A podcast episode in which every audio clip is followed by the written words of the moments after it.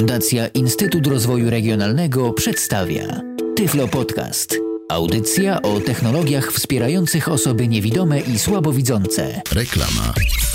Myślisz, że nie masz zdolności do języków? Niewiele nauczyłeś się w szkole i na kursach? Nie masz czasu na uczęszczanie na zajęcia organizowane przez szkoły językowe? A może po prostu nie możesz znaleźć szkoły językowej, w której zajęcia przystosowane byłyby do Twoich potrzeb? Już dziś możesz zacząć uczyć się języka angielskiego przez internet, bez wychodzenia z domu. Myślisz, że kursy językowe kosztują majątek? Nic podobnego. Miesięczny, nieograniczony dostęp do kursu Inglaway dla całej rodziny już od 12,5 zł to jedynie 24 grosze za lekcję. Inglaway. Angielski w piżamie. Kurs języka angielskiego dla wszystkich. www.ingla.pl Projekt współfinansowany ze środków Europejskiego Funduszu Rozwoju Regionalnego. Już około 25% użytkowników ma problem z dostępem do informacji na stronach internetowych. Administracja publiczna łamie prawo, nie publikując informacji w sposób dostępny. Nie daj się złamać i wykluczyć. Przejdź z Utilitią na dostępną stronę. Serwis Utilitia w kilka chwil może sprawdzić dostępność dowolnej strony internetowej. Automatyczny raport z uwagami, jak zwiększyć dostępność danej witryny, prześlij osobie odpowiedzialnej za budowę strony. Propagując dostępność i serwis Utilitia możesz wygrać jeden z trzech tabletów firmy Apple iPad 2. Za darmo zarejestruj się w serwisie Validator utilitia.pl, przeprowadź analizę jednego serwisu i wypełnij formularz konkursowy. Wygraj iPada i przejdź na dostępną stronę www.utilitia.pl. Po reklamie. Tyflo Podcast.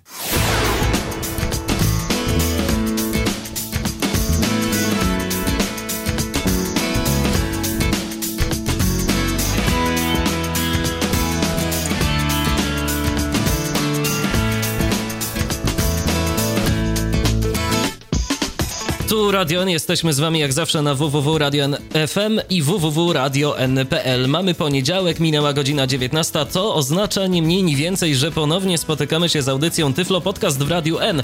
Audycją poświęconą temu wszystkiemu, co istotne dla osób niewidomych i słabowidzących. Ja serdecznie zapraszam do odwiedzenia naszej strony internetowej, która znajduje się pod adresem www.tyflopodcast.net. Piszemy www.tyflopodcast.net. Znajdziecie tam szereg audycji, mm, bardzo dużo różnego rodzaju materiałów, e, które mogą się przydać e, przede wszystkim osobom niewidomym i słabowidzącym, ale jeżeli ktoś mm, zupełnie w pełni sprawny chciałby sobie posłuchać, chociażby dla własnej informacji, jak też osoby niewidome e, korzystają z komputerów, to jak najbardziej zapraszamy. Dziś właśnie będzie audycja poświęcona pewnemu zagadnieniu, związana z zagadnieniem, które jest przede wszystkim właśnie dla osób niewidomych bardzo istotne, mianowicie e, przeglądanie stron internetowych. E, wydawałoby się, że to z pozoru taka prosta czynność, no a okazuje się, że właśnie niewidomi mogą napotkać w trakcie żeglugi po światowej pajęczynie www różnego rodzaju problemy. O tych problemach, jakie mogą się pojawić i o tym, jak sobie z tymi problemami radzić, będę rozmawiał e, z moim, a przede wszystkim waszym dzisiejszym gościem, czyli Rafałem Kiwakiem. Witaj, Rafale. Dobry wieczór wszystkim. No już po raz kolejny się spotykamy na antenie Radia N i po raz kolejny spotykamy się w ogóle w Tyflo Podcaście. Dziś sobie porozmawiamy, tak jak już wspomniałem, o internecie, o konkretnie stronach internetowych, o przeglądaniu tychże właśnie stron przez osoby niewidome. Ale idąc jak zawsze od początku, mm, myślę, że przede wszystkim nasi zainteresowani to doskonale wiedzą, ale jeżeli ktoś e, nie zdawałby sobie z tego sprawy, to może na dobry początek kilka słów tytułem wstępu, jak właściwie niewidomi radzą sobie z przeglądaniem stron internetowych, jak to w ogóle działa, bo to troszeczkę chyba inaczej wygląda niż w przypadku osób widzących. To wygląda zupełnie inaczej niż w przypadku osób widzących, gdyż. Yy osoby niewidome nie mają pojęcia o tym, jak strona internetowa wizualnie wygląda. U nas wygląda to tak, że owszem, jesteśmy informowani o linkach, listach, nagłówkach, wszystkich innych znacznikach mm, znajdujących się na stronach, ale strona jest przedstawiana w ten sposób, że tak jakbyśmy mieli plik tekstowy zapisany od góry do dołu. No i jeśli ktoś nam powie, wiesz, no kliknij sobie tam na ten, w lewym rogu masz logo tam czegoś tam, no to mamy problem z tym logiem. ściślej mówiąc z lewym górnym rogiem, żeby te logo ewentualne zlokalizować. I tak to właśnie wygląda. E, do przeglądania stron internetowych jest wykorzystywany tak zwany tryb e, MSA, który między innymi e, powoduje to, że możemy poruszać się po stronach internetowych za pomocą tak zwanych szybkich klawiszy. Dobrze mówię? Tak, klawiszy, klawiszy, szybkich to klawiszy dostępu. Nazywa, tylko że teraz mi to E, mi, mi to teraz umknęło. Tak na przykład, że H to nagłówek, y, L to lista, U to link i tak dalej. O to mi chodzi.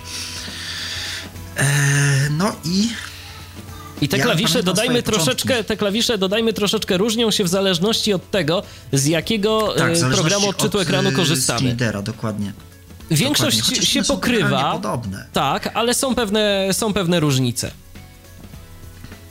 Ale powiem Państwu tak, że jeśli wiemy, że mamy tab i mamy strzałki, to jakoś damy radę.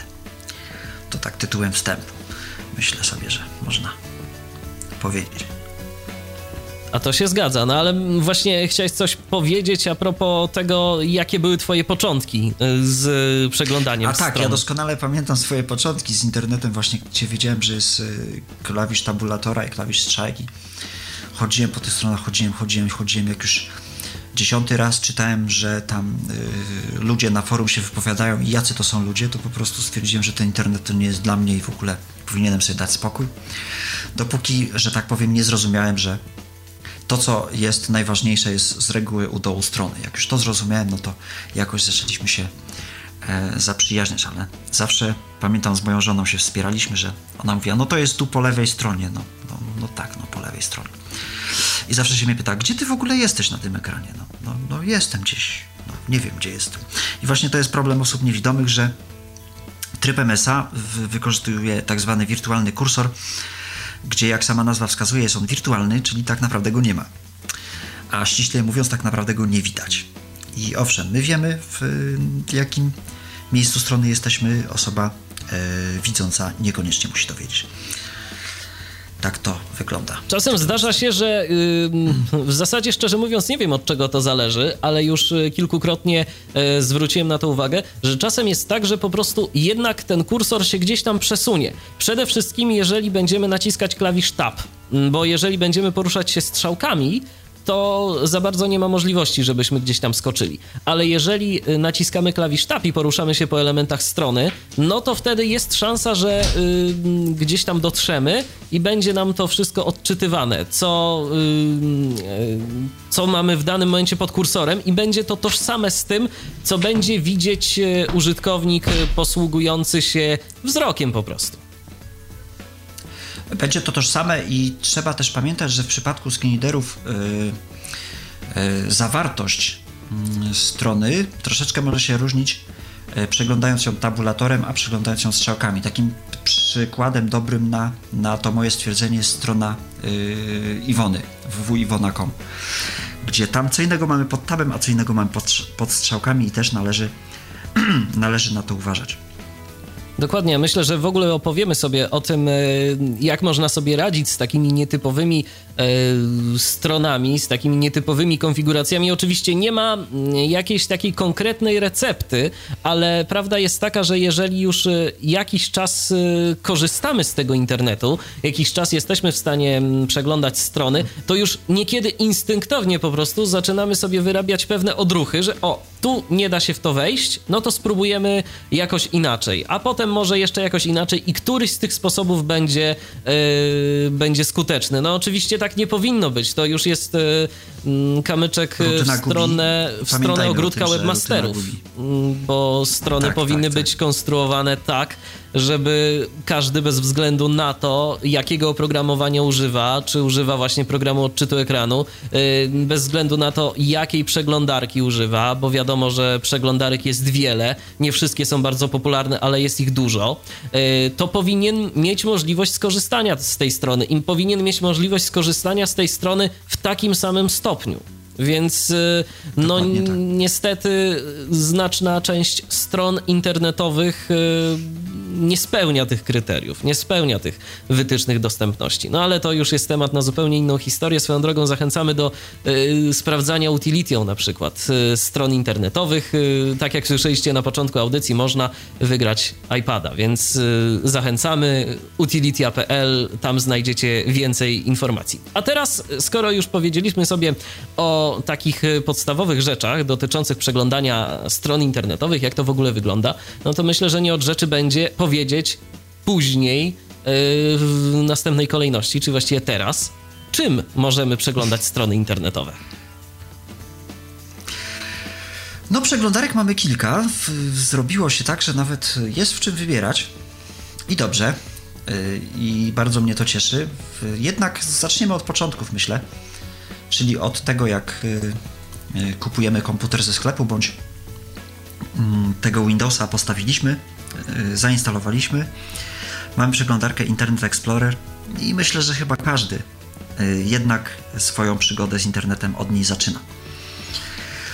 Przeglądarka, o której się mówi dużo, yy, mówi się różnie, niekoniecznie dobrze, że tak naprawdę nic się z tą przeglądarką nie dzieje, ale jednak pamiętajmy o tym, że yy, każdy screen czy to jest JAWS, czy to jest Windows, czy to jest HAL na przykład, każdy komercyjny screen może tak powinienem powiedzieć, yy, jest przystosowany przede wszystkim do obsługi systemu operacyjnego i co za tym idzie wszystkich programów wbudowanych w system operacyjny. No i oczywiście co za tym idzie przeglądarki Internet Explorer. Internet Explorer jest jedną z najlepiej działających przeglądarek yy, yy, działających pod yy, we współpracy z czytnikami ekranu. We tak? współpracy ze screenerami, dokładnie tak. I od niej radzę zacząć. Czyli otwieramy przeglądarkę, słyszymy Internet Explorer, tak? bądź internet, jak już mamy mm, nowszy wygląd systemu ustawiony. E, naciskamy na tym Enter i zapewne otworzy nam się strona msn.com, z której podejrzewam, że 90% użytkowników niewiele zrozumie, no ale tak to niestety jest. Strona główna ustawiona. I pierwszym adresem, jaki z reguły się wpisuje, to jest www.google.com, e, www.google.pl, google.pl i od tego cała historia E, przeglądania internetu nam się zaczyna. E, druga przeglądarka, to już tak szybko te przeglądarki przelecę i będziemy później je mm, dokładniej omawiać. Kolejna przeglądarka dla nas dostępna to jest Mozilla Firefox. Tych wersji się narobiło troszkę, ja już się gubię pomału.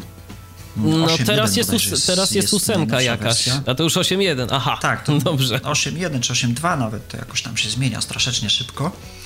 E, Mozilla Firefox y, ma swoich przeciwników, ma swoich zwolenników, jednakże jest dostępna dla e, czytników ekranów. Nawet program NVDA e, jest dedykowany właśnie do obsługi Firefoxa dzięki współpracy z Fundacją Mozilla twórców programu NVDA. No ale JOS i Windows radzą sobie z nią równie dobrze. Także to jest druga przeglądarka. No i e, taka pochodna Firefoxa, która swego czasu się pojawiła, jest to Simanki. Simanki to jest ta, zbiór takich e, programów internetowych kilku w jednym pakiecie. Czyli to jest e, przeglądarka internetowa, kurier poczty, kompozytor stron www i program do czatowania w internecie. To jest taki zbiorek. I kolejna, najnowsza, myślę, e, odsłona dostępna dla nas. Może nie do końca jeszcze dostępna, ale już e, wszystko zmierza ku dobremu. To jest Google Chrome. E, Google Chrome wcześniej współpracowało z, ze screenerem NVDA. Ostatnio zupełnym przypadkiem okazało się, że współpracuje też z JOSem. I to współpracuje zupełnie nieźle. Jeszcze mamy jakieś tam problemy z odczytywaniem tabel na stronach internetowych, ale myślę, że to e, z czasem się poprawi, bo trzeba też powiedzieć, że to, że Chrome jest dostępny, jest to krok ze strony Chroma, nie ze strony e, Skinnera, JOSa konkretnie. Ja powiem szczerze, że myślę, jeżeli chodzi tyle. o, jeżeli chodzi, mm, bo kiedyś to śledziłem, jeżeli chodzi o współpracę NVDA właśnie z Chromem, no to ta współpraca wyglądała śmiesznie, bo nie wiem, czy ty pamiętasz, Rafale, ale y, w pewnym momencie pojawił się gdzieś tam, bodajże na stronie internetowej mm, Fundacji NV Access taki news, że nasz program będzie w końcu działał z Chromem, z jakąś tam konkretną wersją. No i radość nie trwała długo, bo niestety okazało się, bo że wyszła nowa wersja, bo wyszła tak. nowa wersja, tak, i się okazało, że już nie współpracuje. Natomiast. Wiesz co, ale nie, ale oni to szybko poprawili. Oni to szybko poprawili, tą wersję dostosowali, teraz już każde kolejne wersje e, działają. To coś po stronie Google było, dokładnie nie wiem co, ale mm, jednak e, programiści od Google'a się postarali i teraz to chodzi w ogóle z dostępnością, z dostępnością Google'a to jest, zresztą to nie jest tylko moje zdanie, ale z dostępnością usług w ogóle Google'a jest tak y, trochę dziwnie, bo z jednej strony oni bardzo się starają, żeby to wszystko było dostępne, z drugiej strony mam takie nieodparte wrażenie, że jakoś średnio im to wychodzi. Yy, nie bardzo wiedzą jak. Dokładnie. dokładnie. Tak. Nie bardzo wiedzą jak, albo mają. Yy, ja mam też trochę inną taką teorię na ten temat, że ich rozwiązania troszeczkę chyba wyprzedzają obecne standardy i może okazać się, że za czas jakiś mm, to wszystko będzie naprawdę fajnie dostępne. Natomiast jeszcze obecne technologie asystujące tak naprawdę nie są przystosowane do tego, co Google nam chce zaoferować. Taki, takie mam y, jakieś dziwne wrażenie. No to jest taki wyścig, tak? Zawsze zresztą tak było, że nowy program w Skinnery goniły i tutaj skindery gonią, gonią, gonią. No i nie wiem, czy dogonią, zobaczymy, ale, ale jest, jest, jest lepiej niż było i myślę, że będzie jeszcze lepiej. Oby, oby. E, też mam taką nadzieję.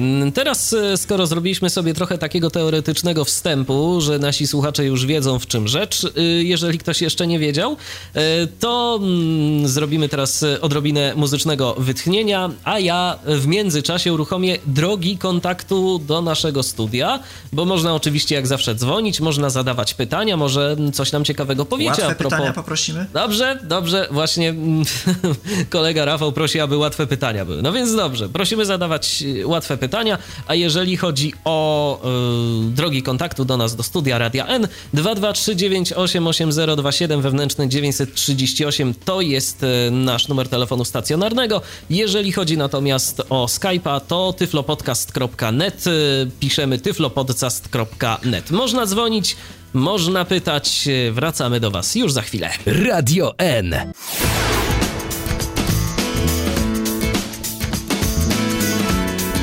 Przypominam, że w dzisiejszym wydaniu Tyflo Podcastu na antenie Radia N rozmawiamy na temat przeglądania stron internetowych przez użytkowników niewidomych. O, i nawet mi się zrymowało.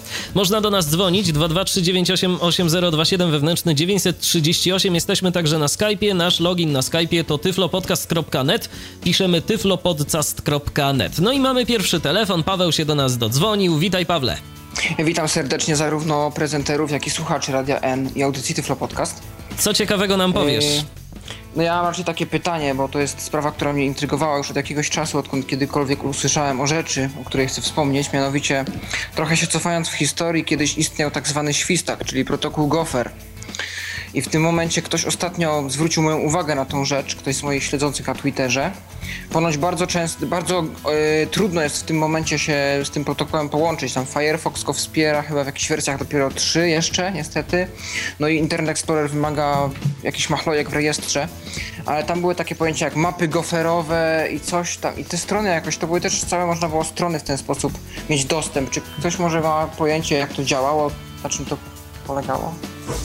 Rafale?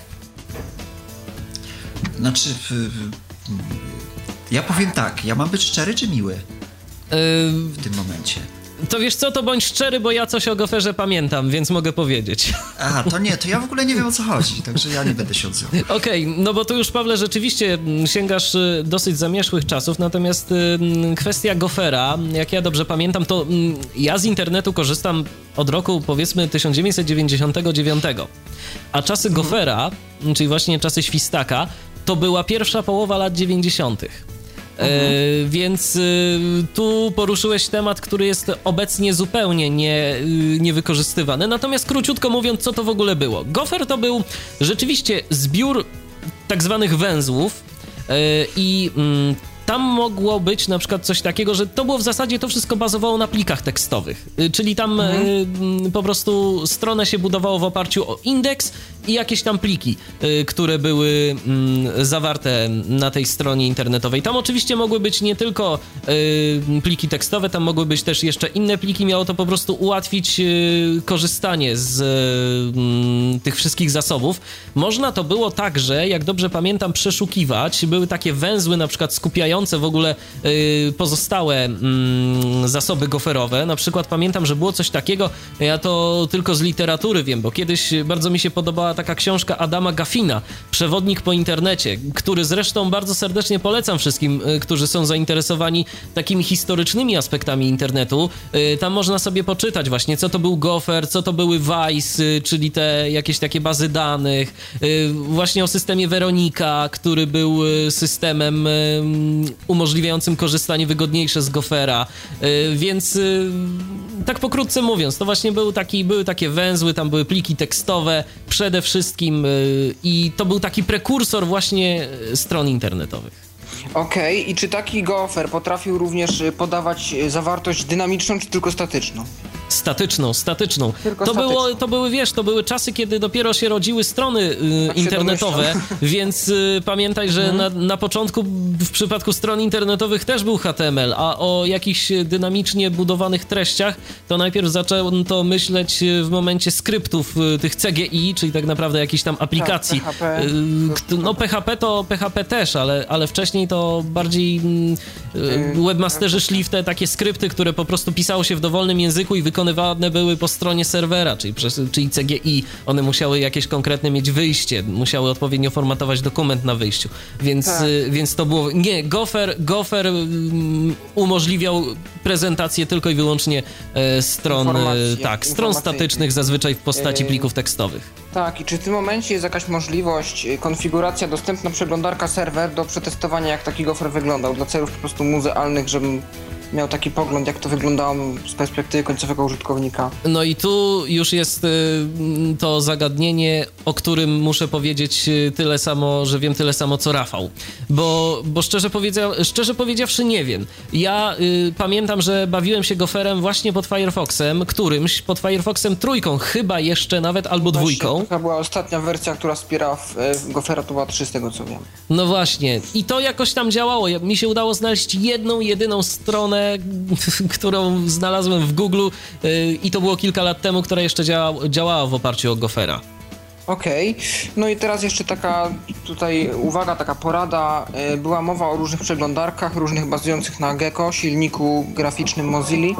No to w tym momencie właśnie pobrałem i zainstalowałem Lunascape. E, to jest jakaś przeglądarka, o której mało wiem niestety, ale dopiero co się dowiedziałem, że istnieje i zamierzam ją przetestować, więc może to jest też coś, e, co warto obejrzeć. Lunascape, czyli lunascape.tv to adres strony producenta.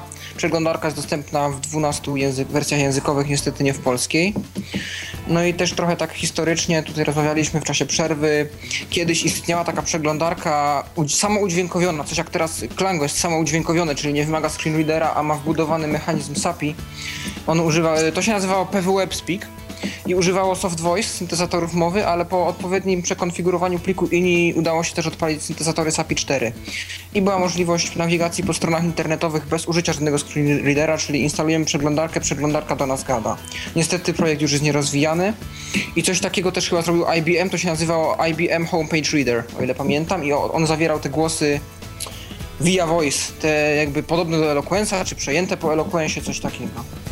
Teraz tego IBM Homepage Readera nie wiem, czy da się jeszcze gdzieś dostać, ale było takie coś. No w każdym razie było. Ja jeszcze pamiętam, to tak skoro już ciągniemy wątek historyczny, pamiętasz Rafale, y, jak sobie radzono w czasach, kiedy y, programy odczytu ekranu nie miały wsparcia dla trybu MSA? Webforma y, Właśnie, webformator, web tak, webformator. tak. Dla tych, którzy jeszcze używali czegoś takiego, co nazywało się Outspoken, to A. było jedyne rozwiązanie na przeglądanie stron internetowych, bo to były czasy, kiedy no było tych screen readerów nieco więcej. Właśnie był jeszcze Outspoken, jeszcze HAL, który był swoją drogą moim pierwszym programem odczytu ekranu. Nie miał w ogóle wsparcia dla przeglądania stron internetowych, więc też radzono sobie za pomocą webformatora. Można było używać właśnie takiego dodatku, który był kompatybilny, o ile dobrze pamiętam, tylko który z ze strony Internet internetowej robił tekst. Dokładnie. Plik tekstowy, tak jakby. Tak, tak. I można było go spokojnie przeglądać. Dobrze, Pawle. Zatem dziękujemy Ci bardzo za telefon.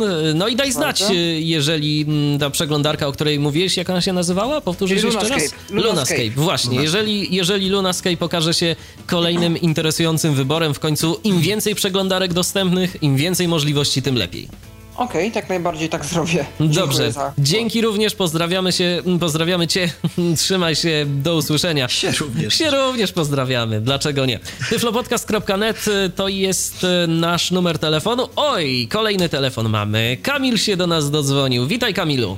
A no witam, witam serdecznie. Ja po prostu mam takie pytanie. Tylko i, ja powiem tak, trzeba ściszyć radio przede wszystkim, a najlepiej wyłączyć, weź bo... Wyłącz, wyłącz, bo jest zwrotka. Że tak. Dobrze, to, to czekamy, aż radio zostanie ściszone.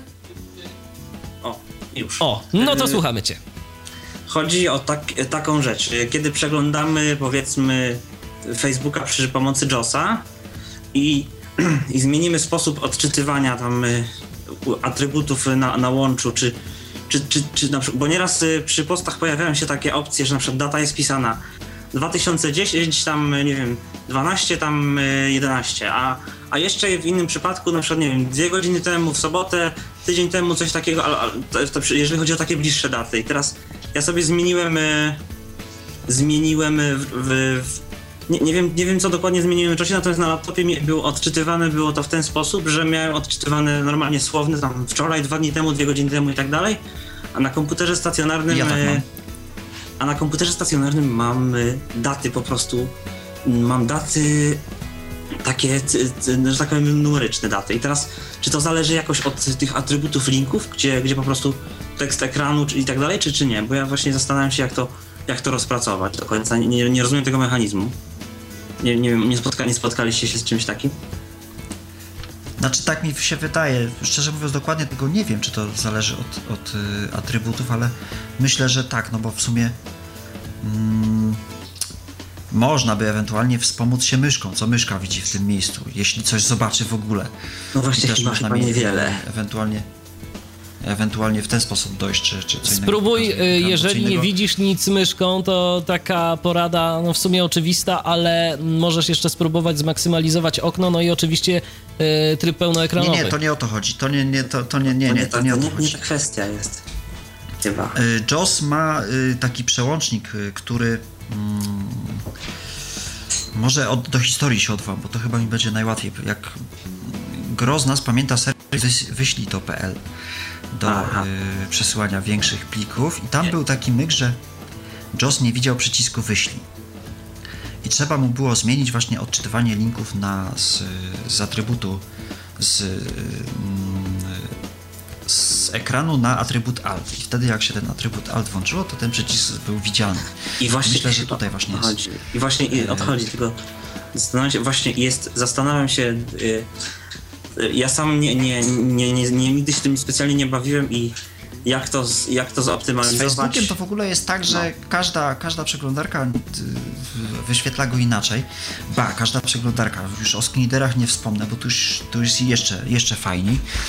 E, także no nic mądrego tutaj nie powiem, trzeba eksperymentować i tyle. No Właśnie, każda przeglądarka, Ja czy każdy y, jakby screen reader y, to też inaczej? Każdy screen reader Wiesz w no każdej nie, no przeglądarce zobacz, Zobacz, różnie. że pod Firefoxem Zobacz, że pod Firefoxem masz coś innego i pod y, Tak. IE masz zupełnie coś innego. Ja na przykład pod Firefoxem nie umiem Facebooka obsługiwać. Ja też nie. Obsługuję go przy pomocy IE.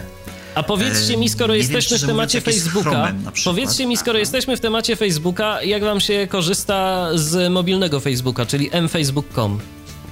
Z tego się fajnie korzysta. Nie, no to tutaj jest, to jest czysty to jest HTML, to tam banał. nic nie ma. No właśnie, dlate, dlatego o tym mówię, jako, takie, jako taką e, wskazówkę, bo to jest też, e, ja z tego na przykład korzystam, aczkolwiek niestety nie do wszystkiego da się użyć tej strony i to jest nie, prawda. Nie, nie do wszystkiego Tak, się tam da. nie wszystko się zrobi, no ale no, tu, tutaj to chyba nie, nie bardzo jest o czym mówić, bo to jest prosta stronka, ona ma być, z, tak jak wszystkie e, stronki mobilne, ona ma być prosta i tam nie ma żadnej zagłobacji z obsługą. No nie. E, gorzej jest właśnie z pełnym Facebookiem, który jest dziwny cokolwiek. Oj tak, No, zwa- zwłaszcza Google linki, On co niektóre. Ostatnio, ostatnio Google jest jeszcze dziwniejszy, także Google Plus szczególnie. Google Plus, tak, tak, tak, tak, dokładnie o to mi chodzi. Nie korzystałem, nie, nie, nie, nigdy z tego nie, nie korzystałem. Natomiast przyszła mi jeszcze taka, taka refleksja, że niestety najtrudniej jest faktycznie zacząć i teraz tak, jeżeli jakiś niewidomy użytkownik zaczyna tę, że tak powiem, przygodę z internetem, to są dwie drogi. Albo rzeczywiście wgłębi się w te wszystkie tam atrybuty, kiedy odczytywać źródło obrazu, kiedy, po prostu, kiedy tam tekst ekranu, jeżeli, tam to do, dotyczy linków, obrazów czy przycisków, y, po prostu y, my jako użytkownicy, y, po prostu jako niewidomi użytkownicy tych screen zwłaszcza użytkownicy JOSa, bo tam tych opcji jest najwięcej z tego, co tak porównywałem sobie, musimy mieć zdecydowanie większą wiedzę niż, dajmy na to, użytkownik widzący, który również y, chce przeglądać internet. To nie wiem, No bo prawda jest też taka, Tak. O, czym trzeba pamiętać, że strony internetowe adresowane są przede wszystkim, no szczególnie tu mowa o tych komercyjnych stronach, one są adresowane do widzących użytkowników. Dla nich ma być prosto, dla nich ma być ładnie, a że nie zawsze idzie to w parze z dostępnością i z wygodą e, już korzystania przez niewidomych. No to To już już- to już trudno, trudno, no tak. niestety, niestety.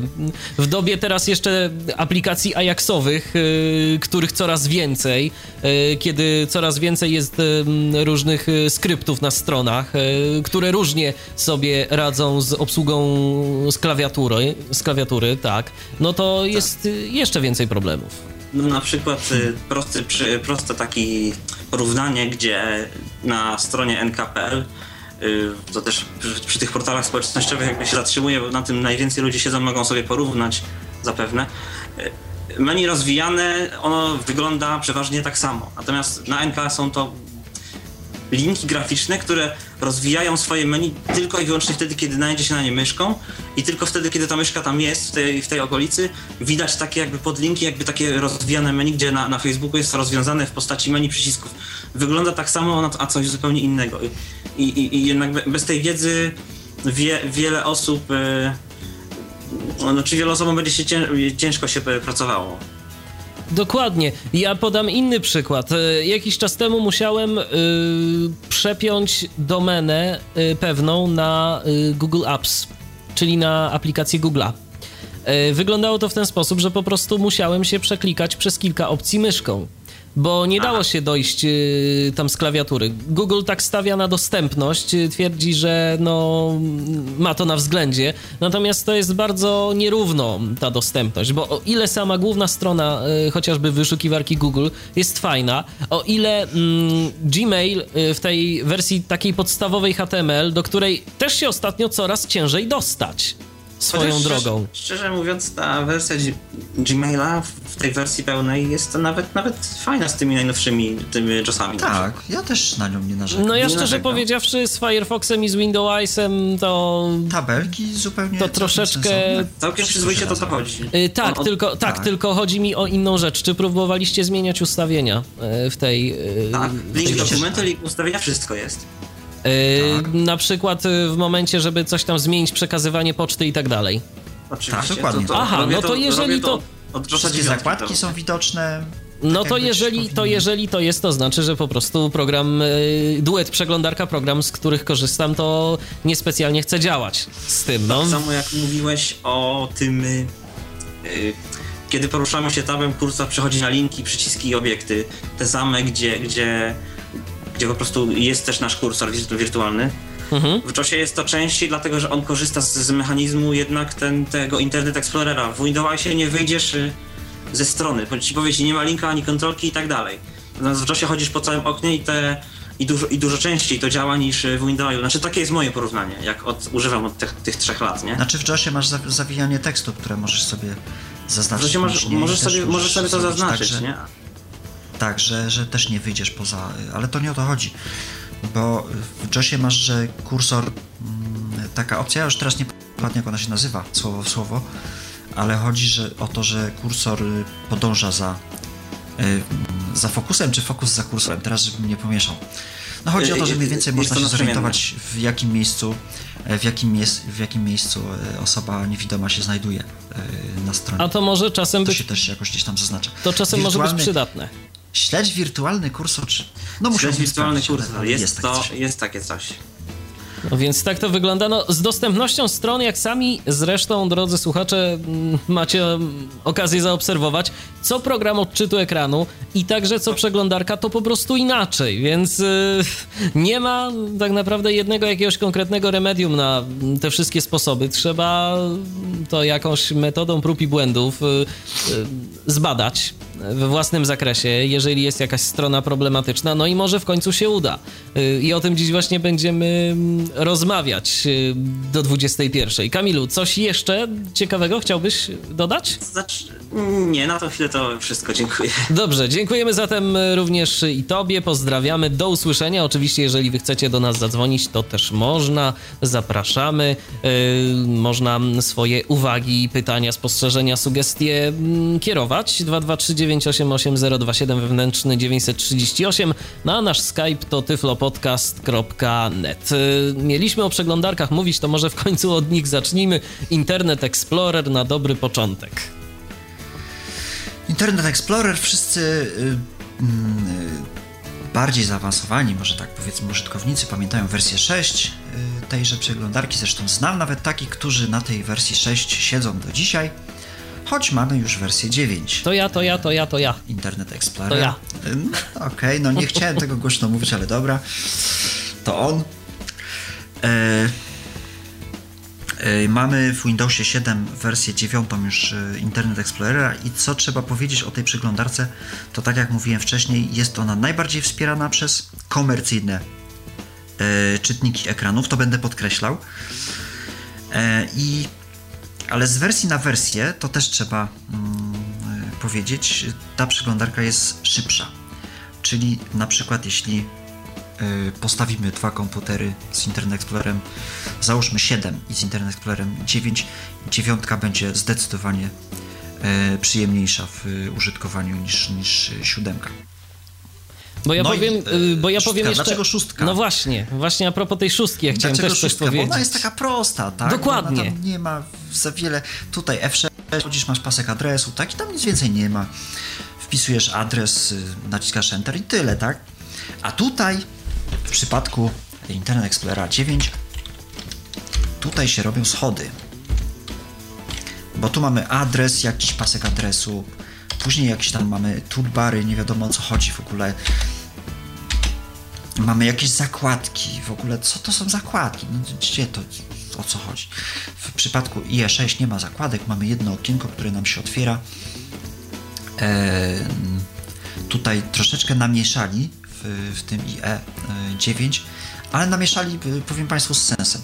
Zakładki, czyli generalnie chodzi o to, że e, kilka stron internetowych otwieramy w jednym oknie i za pomocą Ctrl Taba e, możemy sobie po tych zakładkach chodzić. E, toolbar, czyli taki pasek narzędziowy, mm, gdzie znajdują się mm, najczęściej używane przyciski, m.in. odśwież, e, do którego skrót klawiaturowy, to gorący klawisz, bo to nie jest skrót. Gorący klawisz to jest klawisz F5. No i co by tu jeszcze można powiedzieć? Przy pobieraniu pliku nam się w Internet Explorerze pokazuje taki e, właśnie paseczek, którym, e, do którego dostajemy się przez naciśnięcie F6 e, i tam się zgadzamy na pobranie pliku, bądź się nie zgadzamy, w zależności od tego, o co nam chodzi. W przypadku IE6 tego nie było, to jest nowość, a jak wiemy, nie wszystkim nowości się mm, podobają. Mnie osobiście się to podoba i myślę, że to jest dobre rozwiązanie. Czy coś jeszcze kolega doda? Do... No ja powiem, dla, ja powiem jeszcze dlaczego na przykład yy, ja korzystam z Internet Explorera jeszcze w wersji 6 na co niektórych yy, konfiguracjach. Yy, z prostej przyczyny, dlatego że właśnie, tak jak powiedziałeś, to jest prosta przeglądarka. A druga rzecz, że ja jednak jestem w obozie niekoniecznie farbowanego, aczkolwiek jednak lisa, czyli Firefoxa. Ale o Firefoxie sobie porozmawiamy za moment, także yy, i jeszcze jedna rzecz. Yy, ja tu mówię o tym, że korzystam z szóstki, natomiast ja nie chciałbym, żeby mm, ktoś odebrał to w ten sposób, żeby ja korzystanie z Internet Explorera szóstki, czyli z wersji już starej, komuś zalecał. Jeżeli ktoś y, chce korzystać, to robi to na własną odpowiedzialność. Internet Explorer w wersji 6, y, z tego co wiem, ma sporo różnych krytycznych y, błędów które zostały załatane w nowszych wersjach przeglądarki. Więc y, no, tu jest ryzyko, że ktoś y, odpowiednio preparując jakąś stronę internetową może nam zrobić krzywdę po prostu. Więc y, jeżeli ktoś decyduje się na korzystanie ze starszego oprogramowania, to tak jak to mawiają z pełnym dobrodziejstwem inwentarza dokładnie i o tym tak. trzeba powiedzieć. To może być wygodne, może być fajne, może być lekkie, ale yy, mogą być tego poważne konsekwencje. No tak jak się mówi, nie zawsze nowe jest lepsze, no i coś w tym jest, ale też yy, myślę, że nie należy się bać nowego, bo często spotykamy się na naszych środowiskowych listach dyskusyjnych z pytaniem, czy instalować na przykład nową przeglądarkę. Przede wszystkim trzeba się dowiedzieć, czy nasz Tinider tą nową przeglądarkę wspiera. Jeśli ją wspiera, to jeśli ona jest nowa, to coś nowego wnosi i ja bym ją zainstalował. Takie jest moje zdanie i tak zawsze robię. I póki co myślę, że dobrze na tym wychodzę. Dokładnie.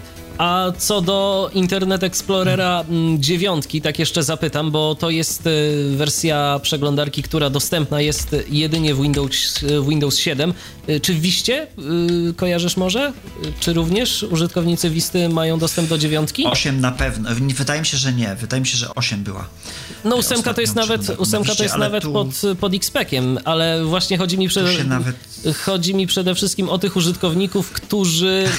Już nie miałem Wisty, także że ci nie powiem. Aha, no dobrze. Y, w każdym razie właśnie o to mi chodziło. Jak byś się ocenił, y, porównując y, Internet Explorer 8 a 9? No i przede wszystkim jak to wygląda ze strony mm, programów odczytu ekranu, bo z tego co słyszałem, no to tam różne problemy były mm, z dziewiątką na samym początku. Wiesz co, może i były problemy. Według mnie to Zdecydowanie lepiej sobie radzi ta przeglądarka z, tą, z tak zwaną treścią dynamiczną, zmieniającą się, czyli to w, w wyszukiwarce Google sobie możemy sprawdzić na przykład, z, z dynamicznym odświeżaniem się strony, czy tam na przykład jeśli czekamy na pobranie pliku i... A jeszcze od razu poprawka, sekund, Kamil do nas napisał, sekund. Kamil do nas napisał, że Internet Explorer 9 jest dostępny dla Wisty. Okej, okay. dziękujemy bardzo. Aha, no tak, bo, dokładnie. No, być może. E, to tutaj E9 sobie zdecydowanie z tym radzi. No i tak jak mówiłem, mm, szybkość, szybkość, szybkość, to się jednak czuje, że to, to jest płynniejsze przy otwieraniu stron, przy, przy, przy chodzeniu nawet. Po co mnie w, od IE jakoś e, odpychało, to właśnie to, że chodzę sobie po stronie na przykład strzałkę, muszę poczekać, znowu strzałkę muszę znowu poczekać, bo on coś tu się zastanawia, ten gadacz mój, żeby mi to przeczytać albo i nie. Mm, w przypadku Firefoxa takich, takich efektów nie miałem. No i dlatego między innymi na tego Firefoxa w międzyczasie się zdecydowałem. E, a tutaj w IE 9 y, już tego nie ma, już to działa zdecydowanie płynniej. No więc dobrze, to mm, o Firefoxie sobie powiemy za momencik, bo myślę, że no tu będzie o czym mówić, bo Firefox to jest y, też ciekawa przeglądarka. Y, ma swoich, jak powiedziałeś, zwolenników, są także tacy, którzy nie lubią Firefoxa. Mamy tu mm, takich znajomych, którzy no, twierdzą, że Internet Explorer to Internet Explorer, i Firefox nie, bo on y, nie wszystko na przykład z programem odczytu ekranu pokazuje. No coś w tym może i rzeczywiście jest, bo to, bo to jest różnie, aczkolwiek ja się zetknąłem ze stronami, yy, które mm, w Firefoxie były widoczne, a w Internet Explorerze mm, z programem odczytu ekranu, konkretnie z Windowsem, no nie były widoczne, nie było tam informacji. Więc ja bym powiedział tak, różnie. Ja nikogo do niczego nie namawiam i zawsze to podkreślam, że E, trzeba mieć własne zdanie i trzeba mieć przynajmniej dwie przeglądarki w systemie. Dokładnie. Mieć to IE, które na przykład zdecydowanie lepiej sobie radzi ze stronami bankowymi, które jak wiadomo mm, są pisane pod Internet Explorera, czy jakimiś stronami rządowymi, tego typu rzeczami. E, z Firefoxem tutaj jest gorzej, było gorzej, bo teraz szczerze mówiąc już takiej różnicy nie zauważam, ale ja może też jestem troszeczkę inaczej na to patrzę, już rutyna mnie zżera i to też niedobrze, myślę. ale o czym chciałem mówić? Pogubiłem się trochę. Żeby mm, każdy Aha, sprawdzał. Trzeba mieć dwie przeglądarki. Tak, trzeba mieć dwie przeglądarki w systemie i jednak zaczynać od tego IE. Skoro on jest, na tym się uczmy, później ewentualnie możemy zobaczyć, co nam daje Firefox, a daje nam dużo, dużo więcej. E, jeśli już tego internetu trochę używamy, trochę się znamy na tym, e, wiemy, czego szukamy w, w internecie, no to już wtedy zdecydowanie bardziej do gustu przypadnie nam na przykład Firefox ze swoimi rozwiązaniami, tak? Ale nie należy od niego zaczynać, tak jest moje zdanie. A więc dobrze, o Firefoxie porozmawiamy sobie już za chwileczkę, bo teraz znowu odrobina muzycznego wytchnienia, a ja przypominam namiary kontaktowe do studia Radia N 223988027 wewnętrzny 938 e, to jest numer telefonu stacjonarnego. Można oczywiście dzwonić również na Skype'ie, jesteśmy do waszej dyspozycji. Nasz login to tyflopodcast.net, piszemy tyflopodcast.net. Dziś o przeglądaniu stron internetowych rozmawiamy z Rafałem Kiwakiem. Radio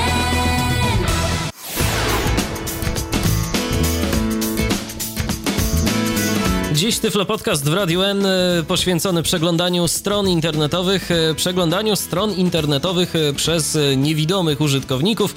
Wspólnie z Rafałem Kiwakiem dziś podejmujemy ten temat. No i oczywiście można do nas dzwonić, można dzwonić, oczywiście. Kamil do nas się ponownie dodzwonił, bo jeszcze ma do nas jakąś sprawę. Witaj Kamilu, słuchamy cię. No więc witam ponownie i sprawa jest taka. Powie, powiedzie, powiedzieliście, że znaczy, Rafał, ty konkretnie powiedziałeś, że na Internet Explorerze jakoś wolniej ci reaguje ze screenreaderem, y, jak, jak próbujesz czytać. Natomiast ja mam zupełnie odwrotnie. Na, na Firefoxie teraz nawet na siódemce, nie, nieważne czy na, na laptopie, czy na komputerze stacjonarnym, ja mam takie dziwne wrażenie, że mi to działa dużo wolniej, a mm, po prostu po instalacji nie zmieniam nic, y, działam na ustawieniach domyślnych, co tam trzeba ewentualnie zmienić, bo, bo się tak zastanawiam. Czego mi jeszcze brakuje domyślnie w Firefoxie, to jest dźwięków nawigacji po stronach, takie jak są w Internet Explorerze lub takie, jakie można by było własnych przepisywać, dlatego że wiem, kiedy zaczyna się dźwięk, kiedy strona się zaczyna ładować i kiedy jest ten dźwięk taki jakby koń, kończący ładowanie strony, wtedy wiem, że przeglądarka załadowała stronę, a nie, że w, w wirtualnym buforze programu odczytu ekranu pojawiła się jakaś tam część strony. To jest dla mnie na przykład bardzo ważne, bo wtedy się dużo, dużo płynniej tutaj... przegląda stronę. To tutaj WebVisum troszeczkę się Właśnie chciałem tym, zasugerować. Przynajmniej wiesz, że e, strona się załadowała, bo masz tego klika takiego charakterystycznego e, przy, przy, używa, przy użyciu WebVisuma. E, a co do zmian w Firefoxie, no to ja ci powiem właśnie, że nic się nie zmienia. I że bardzo mnie to dziwi, bo no może no dziesiątki komputerów przez moje ręce przeszły, gdzie mm, instalowałem zarówno IE, jak i Firefoxa pod, pod różnymi e, screenerami i Firefox z reguły chodził płynniej. I tak jest do dzisiaj.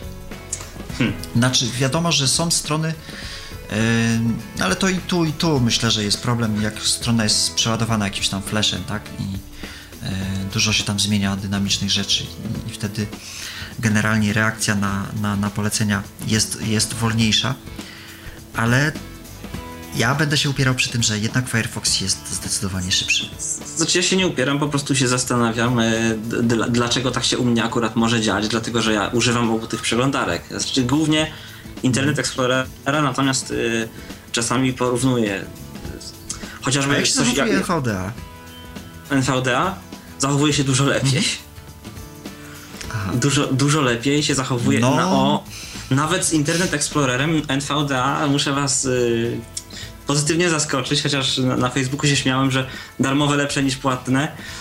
Radzi sobie dużo lepiej z niektórymi elementami na przykład Facebooka czy, czy, czy, czy jakichś skomplikowanych forów. Tak, to jest tak jak radzi sobie dużo lepiej niż JOS 13 nawet. Angielska. No jeszcze. proszę, no to, to rzeczywiście, no NVDA, o którym też zresztą rozmawialiśmy swego czasu, również z Rafałem, okazuje się, że idzie do przodu jak burza i, tak. i to bardzo dobrze. Natomiast e, jeżeli jeszcze chodzi o przyspieszenie Firefoxa, to ja swego czasu wykonałem taki trik, e, teraz oczywiście nie podam dokładnego sposobu, jak to zrobić i oczywiście, i oczywiście znowu, e, znowu będę się zastrzegał, że to jest tylko dla użytkowników, którzy wiedzą, co robią. About config. Dokładnie, about config. E, tam to trzeba sobie poczytać o tym w internecie, jak przenieść pamięć podręczną do RAMu. I teraz, no, i tam, teraz zbić, no, no. Tam, tam, tam jest dosyć, tam y, w internecie można znaleźć informacje na ten temat, jak to zrobić i to przyspiesza. To przyspiesza, to jest jeden z, ze sposobów na przyspieszenie Firefoxa. Ja to zrobiłem, no kosztem oczywiście pamięci operacyjnej, wiadomo, bo jeżeli, no bo co, jeżeli coś y, przenosimy do, do RAMu, to po prostu tego RAMu się pozbawiamy w tym momencie troszeczkę, ale jeżeli ktoś ma odpowiednią ilość, to na pewno przenosząc tą pamięć podręczną z E, z dysku twardego do, e, do RAMu e, zyskujemy. Zyskujemy na szybkości. Pobieranie grafiki tak. również można wyłączyć, też ewentualnie może pomóc. O właśnie, i to jest moje kolejne pytanie, bo ja z, z HTML-em, w ogóle z językami jeszcze, jeszcze, jeszcze na studiach nie miałem do czynienia i takie moje pytanie, czy wyłączenie, powiedzmy, pobieranie grafiki dla nas coś zmieni w funkcjonalności w sensie takim, że na przykład jeżeli jest jakiś link graficzny, on się jakby nie pobierze, czy nie, nie pobierze po prostu tego obrazu? Yy, nie. Jak, jak, jak to yy, widać? Bo... To znaczy, wiesz co, to wygląda tak, że masz yy, podaj kod z obrazka. Obrazka nie ma. Właśnie, i tu, i tu jest problem. o tym chciałem. Trzeba opcję grafiki sobie przełączyć i, i na chwilę włączyć, żeby, żeby się ona pobrała, tak? Ale generalnie na co dzień. To można e, wyłączyć. To, to, to można wyłączyć. Jeżeli w Internet Oczywiście Explorerze, wiadomo, jeśli to na wiemy, pewno można. Robi. Chociaż ja, ja tej Wiesz co, czy w Internet Explorerze jest w ogóle taka opcja? No kiedyś była. Y, pobieraj, y, pobieraj obrazy, czy... Obrazki? No właśnie, była, była. Y, ja już tam dawno nie zaglądałem, ale no mam nadzieję, że, że tej opcji się nie pozbyli. Y, może w, muzy może w następnej muzycznej przerwie gdzieś tam uda ci się prześledzić opcje, ale no to powinno być. To... I te opcje są duże w Internet Explorer. A tobie się z Firefoxem nie pomyliło przypadkiem? Nie. A, dobrze, no sprawdź, nie, sprawdź. Nie, nie, nie. To, to jest też na pewno. Na pewno, przynajmniej było, no chyba, że w nowych wersjach Internet Explorera pozbawili nas tej opcji. No zmartwiłbym się, gdyby tak było.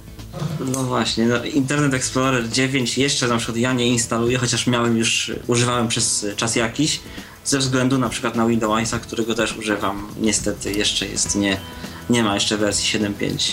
No takie jaskółki gdzieś do nas... zaskoczył bardzo pozytywnie. No właśnie mnie też z czasem na... No, gorzej z Windowsem, który no jak wiadomo tutaj Spokojnie, jaskółki ćwierkają, jaskółki ćwierkają, że w tym tygodniu ma w końcu wyjść wersja 7.5. Wprawdzie Amerykanie, wprawdzie Amerykanie mają już ją od maja, no ale miejmy nadzieję, że również i my się doczekamy. No właśnie. A tak jeszcze a propos, y, też y, temat pokrewny, no niekoniecznie o przeglądarkach. W Office zmieniono od wersji 2007 moim zdaniem na niekorzyść y, używanie tego edytora Wordowskiego i tego do odczytywania poczty e-mail i to zdecydowanie, y, znaczy da, da, się z tym pracować, ale to już nie pracuje pod wirtualnym kursorem i nie jest tak intuicyjne, bo maile się czyta jak sformatowane dokumenty w Wordzie na przykład, co też y, nie jest zbyt miłe. No niestety, no, no. postęp to tak samo jak się read, nie... Read only edit, tak? No. Że, że... Tak, read, masz read only edit z zablokowaną opcją pisania. Ba, można nawet pisać, jak sobie, sobie wyłączysz klawisze szybkiej nawigacji. Wtedy możesz wpisać mhm. i możesz przypadkiem zmodyfikować wiadomość, która ci przyszła na listę, gdzie Outlook Express czy, czy nawet w Outlook 2003 po prostu nie było to kompletnie możliwe teraz możesz sobie łatwo, łatwo zmienić treść wiadomości, to, to, to jest dla mnie No tak jak tak mówiłem wcześniej, nowsze nie, nie, nie zawsze znaczy nie zawsze, lepsze. Nie zawsze lepsze, nie ale, znaczy lepsze, tak. ale warto wypróbować chociaż, bo może się okazać, że Anusz Widelec lepsze. Dobrze Kamilu, dziękujemy Ci bardzo Dobrze. za telefon, do usłyszenia, trzymaj się, pozdrawiamy. No to pozdrawiam również. Na razie. Yy, no cóż, to teraz może w końcu przejdźmy do tego Firefoxa, bo nam tu trochę się tematów pobocznych gdzieś wkrada, ale to dobrze. To dobrze, że dzwonicie, to dobrze, że yy, chcecie się z nami dzielić swoimi przemyśleniami na tematy, które poruszamy w audycji. No Firefox, ja powiem tak, no trzeba go zainstalować i wypróbować, bo dużo się o nim mówi. E, tak jak mówimy, mamy tu znajomych, którzy go nie lubią strasznie. E, mówi, mówią, że, że zdecydowanie mniej czyta. Tutaj Kamil mówił, że mu wolno działa. Ja tego absolutnie nie potwierdzam, no ale też nie jestem wyrocznią, tak, że e, akurat racja jest po mojej stronie. Trzeba zainstalować, trzeba wypróbować, ale mm, co trzeba powiedzieć, to e, dodatki, które mm, do Firefoxa możemy sobie doinstalować, rozszerzyć jego funkcjonalność. E, no i tak chyba najbardziej znanym dodatkiem jest WebVisum, tak, który e, służy do rozpoznawania kodów CAPTCHA na stronach internetowych, czyli tych wszystkich obrazków, obrazków graficznych. Przepisz kod z obrazka. E, z większością tychże obrazków tenże WebVisum sobie radzi. No tam ma jeszcze parę innych opcji, innymi ten klik, o którym mówiłem podczas załadowania się strony, który też pomaga w nawigacji po stronach. Mm, drugi taki dodatek jest to AdBlock Plus. Nie pomyliłem się, mam nadzieję? Nie, nie, nie. AdBlock Plus AdBlock yy, służy do blokowania wszelkich reklam na stronie, czyli jak chodzimy sobie po stronach i mamy ramka i w tejże ramce jakieś tam yy, promocje za yy, złoty 22 i coś tam jeszcze nie wiadomo o co chodzi i z tej ramki trudno nam później wyjść i tak naprawdę bardziej się podenerwujemy niż się z tej strony czegoś dowiemy.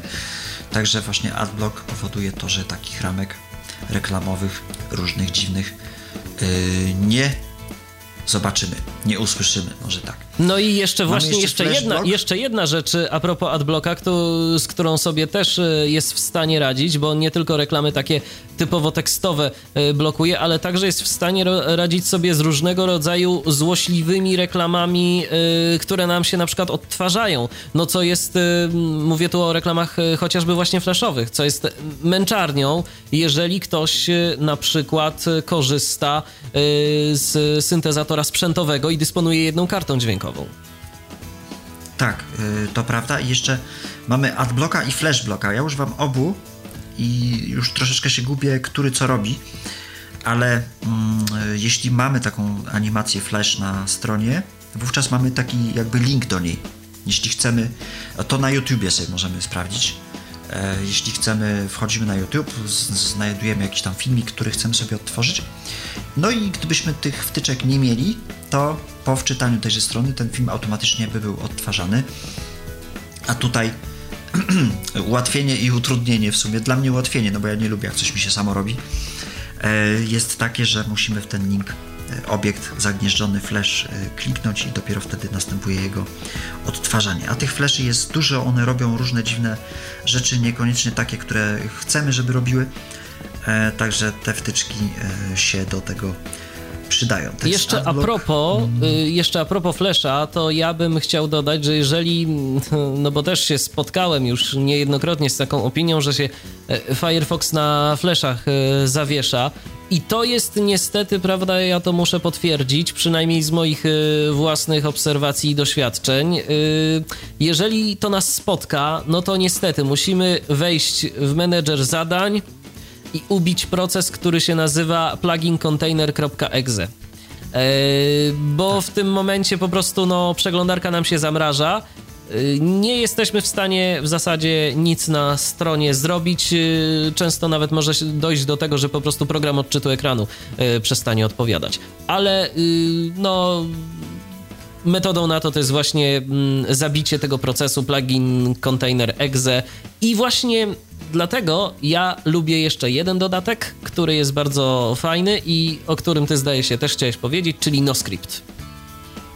NoScript, y, NoScript, ale tu musimy podkreślić bardzo mocno, że NoScripta używają osoby zaawansowane. Które wiedzą, co robią. Które wiedzą, o co chodzi, tak dokładnie, gdyż y, jeśli zainstalujemy osobie początkującej NoScripta, no to wielu rzeczy na stronach internetowych nie zrobi.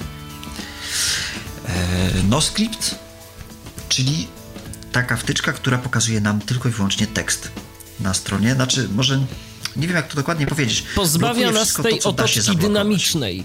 Y, czyli, czyli wszelkiego rodzaju JavaScriptów, które są używane do. Y, o ile są używane do budowy jakichś ozdobników na stronie, to jeszcze pół biedy.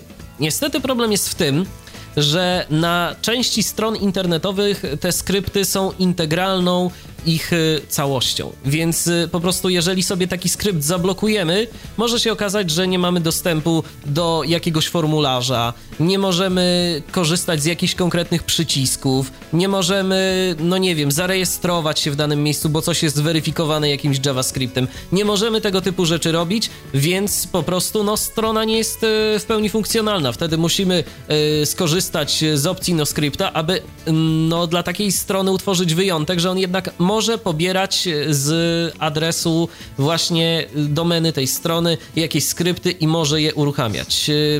Też mamy, mamy opcję nie blokuj, tymczasowo nie blokuj i właśnie z opcji tymczasowo nie blokuj e, radzę korzystać. To się sprawdza.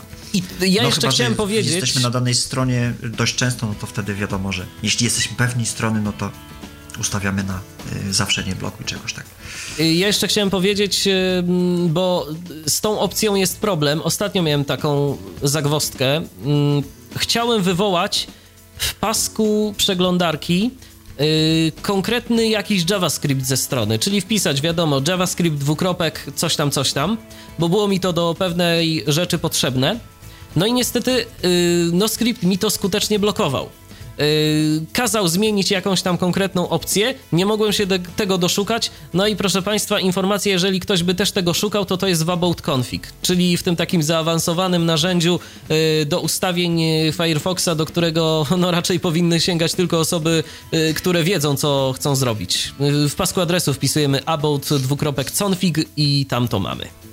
Ale przedtem robimy sobie kopię zapasową naszych ustawień, gdyby coś się właśnie. było zepsuło, bo to się niestety zdarza. Dokładnie, więc tak. lepiej, na to, lepiej na to uważać i sprawdzać, co tak naprawdę się dzieje. Mamy telefon yy, w międzyczasie jeszcze. Nawiązaliśmy połączenie z Pawłem. Witaj, Pawle. Witam serdecznie po raz wtóry wszystkich prezenterów oraz y, słuchaczy naszej dzisiejszej audycji. Ja już się boję. nie, nie, ja tym razem już powróciłem z, ze wstępnymi wynikami testów LunaScape. E, coś, co się pewnie spodoba większości słuchaczy e, w tej przeglądarce jest możliwość wyboru silników renderujących stronę. Czyli możemy sobie wybrać, czy chcemy korzystać z e, tego Internet Explorerowskiego silnika, który się nazywa Trend... O, pamiętam teraz. Potem sobie przypomnę. Gecko z Firefoxa oraz WebKit z Chroma i Safari. I możemy przełączać się między tymi silnikami w opcjach. Możemy nawet przypisać, by konkretne strony ładowane były przy użyciu konkretnych yy, silników. Już mi się podoba.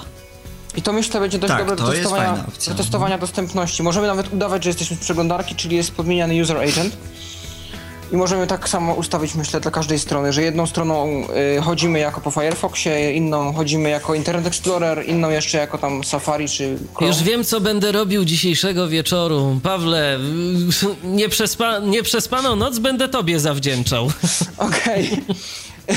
Jakie bugi znalazłem do tej pory? No, niby są te toolbary, sidebary i tak dalej, wszelkiego rodzaju paski narzędziowe, ale o ile w Firefoxie jest do tego dostęp, yy, mianowicie otwieramy pasek adresu i tabulator naciskamy, to w LunaScape mam z tym problem. A myszką się da? Yy, nie wiem, nie próbowałem.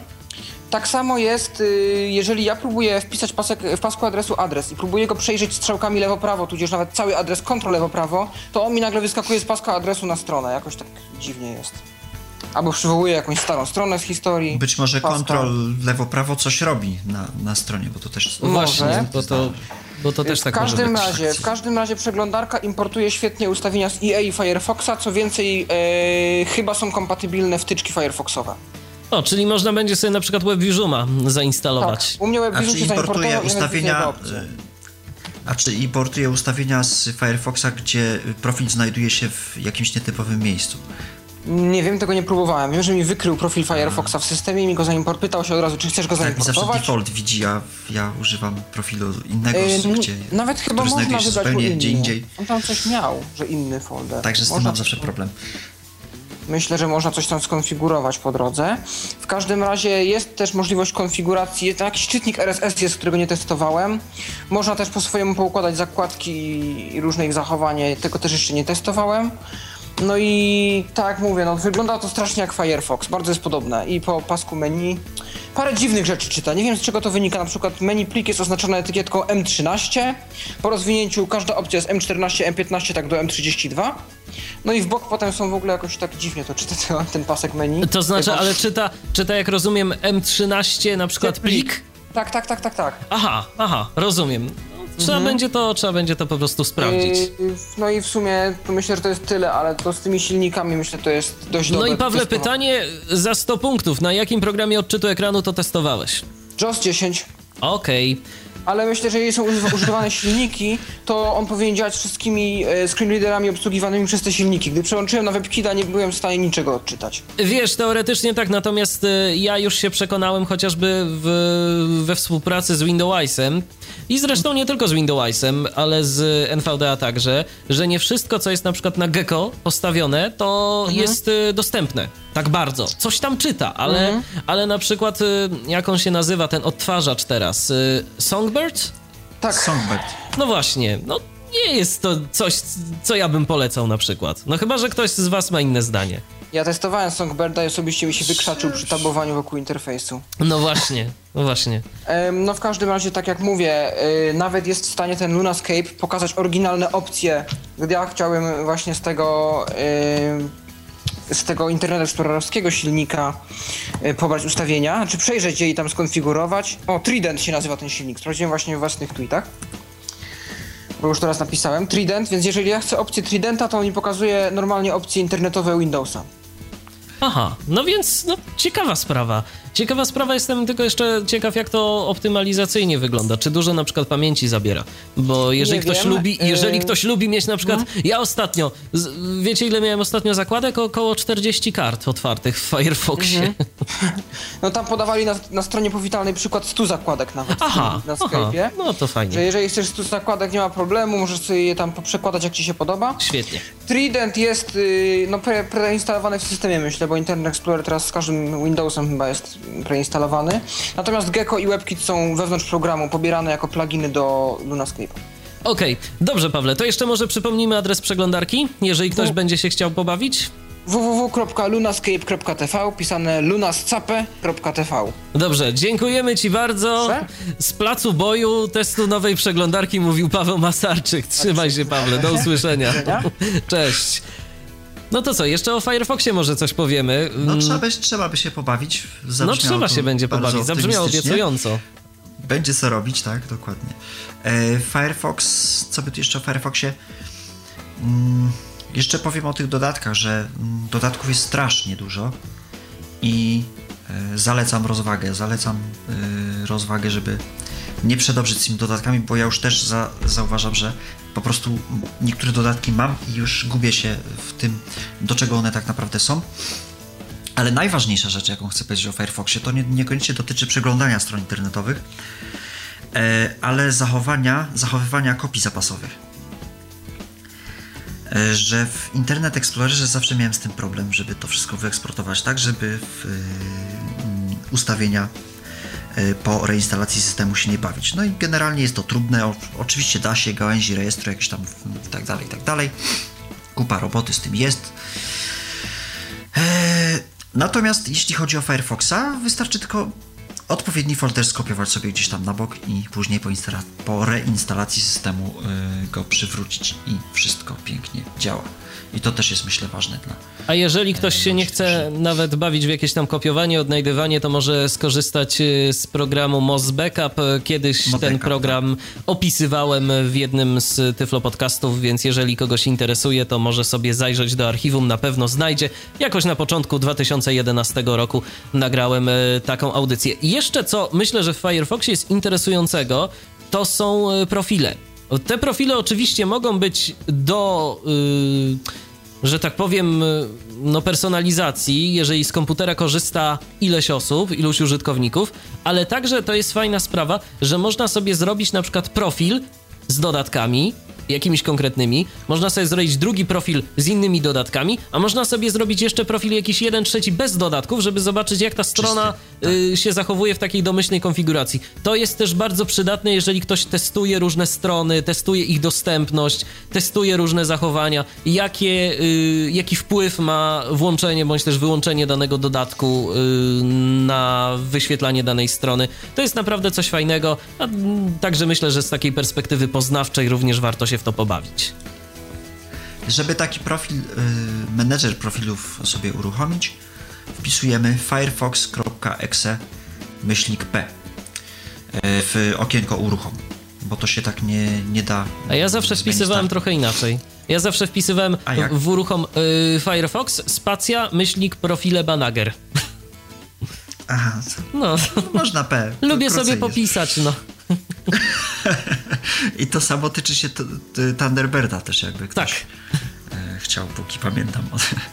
Bo to się też może, to się też może przydać. Swoją drogą, e, w Tyfloświecie, bo się chyba jeszcze nie ukazał, ale niebawem się ukaże, e, króciutki artykuł na temat wtyczki do Firefoxa umożliwiającej tłumaczenie stron za pomocą translatora Google za naciśnięciem jednego klawisza. To jest też fajne, bo ten translator Google to tak z dostępnością ma różnie. Generalnie da się z niego korzystać, natomiast y, do najwygodniejszych to nie należy. No i przede wszystkim, no musimy otworzyć y, nową kartę, wkleić adres i tak dalej, i tak dalej.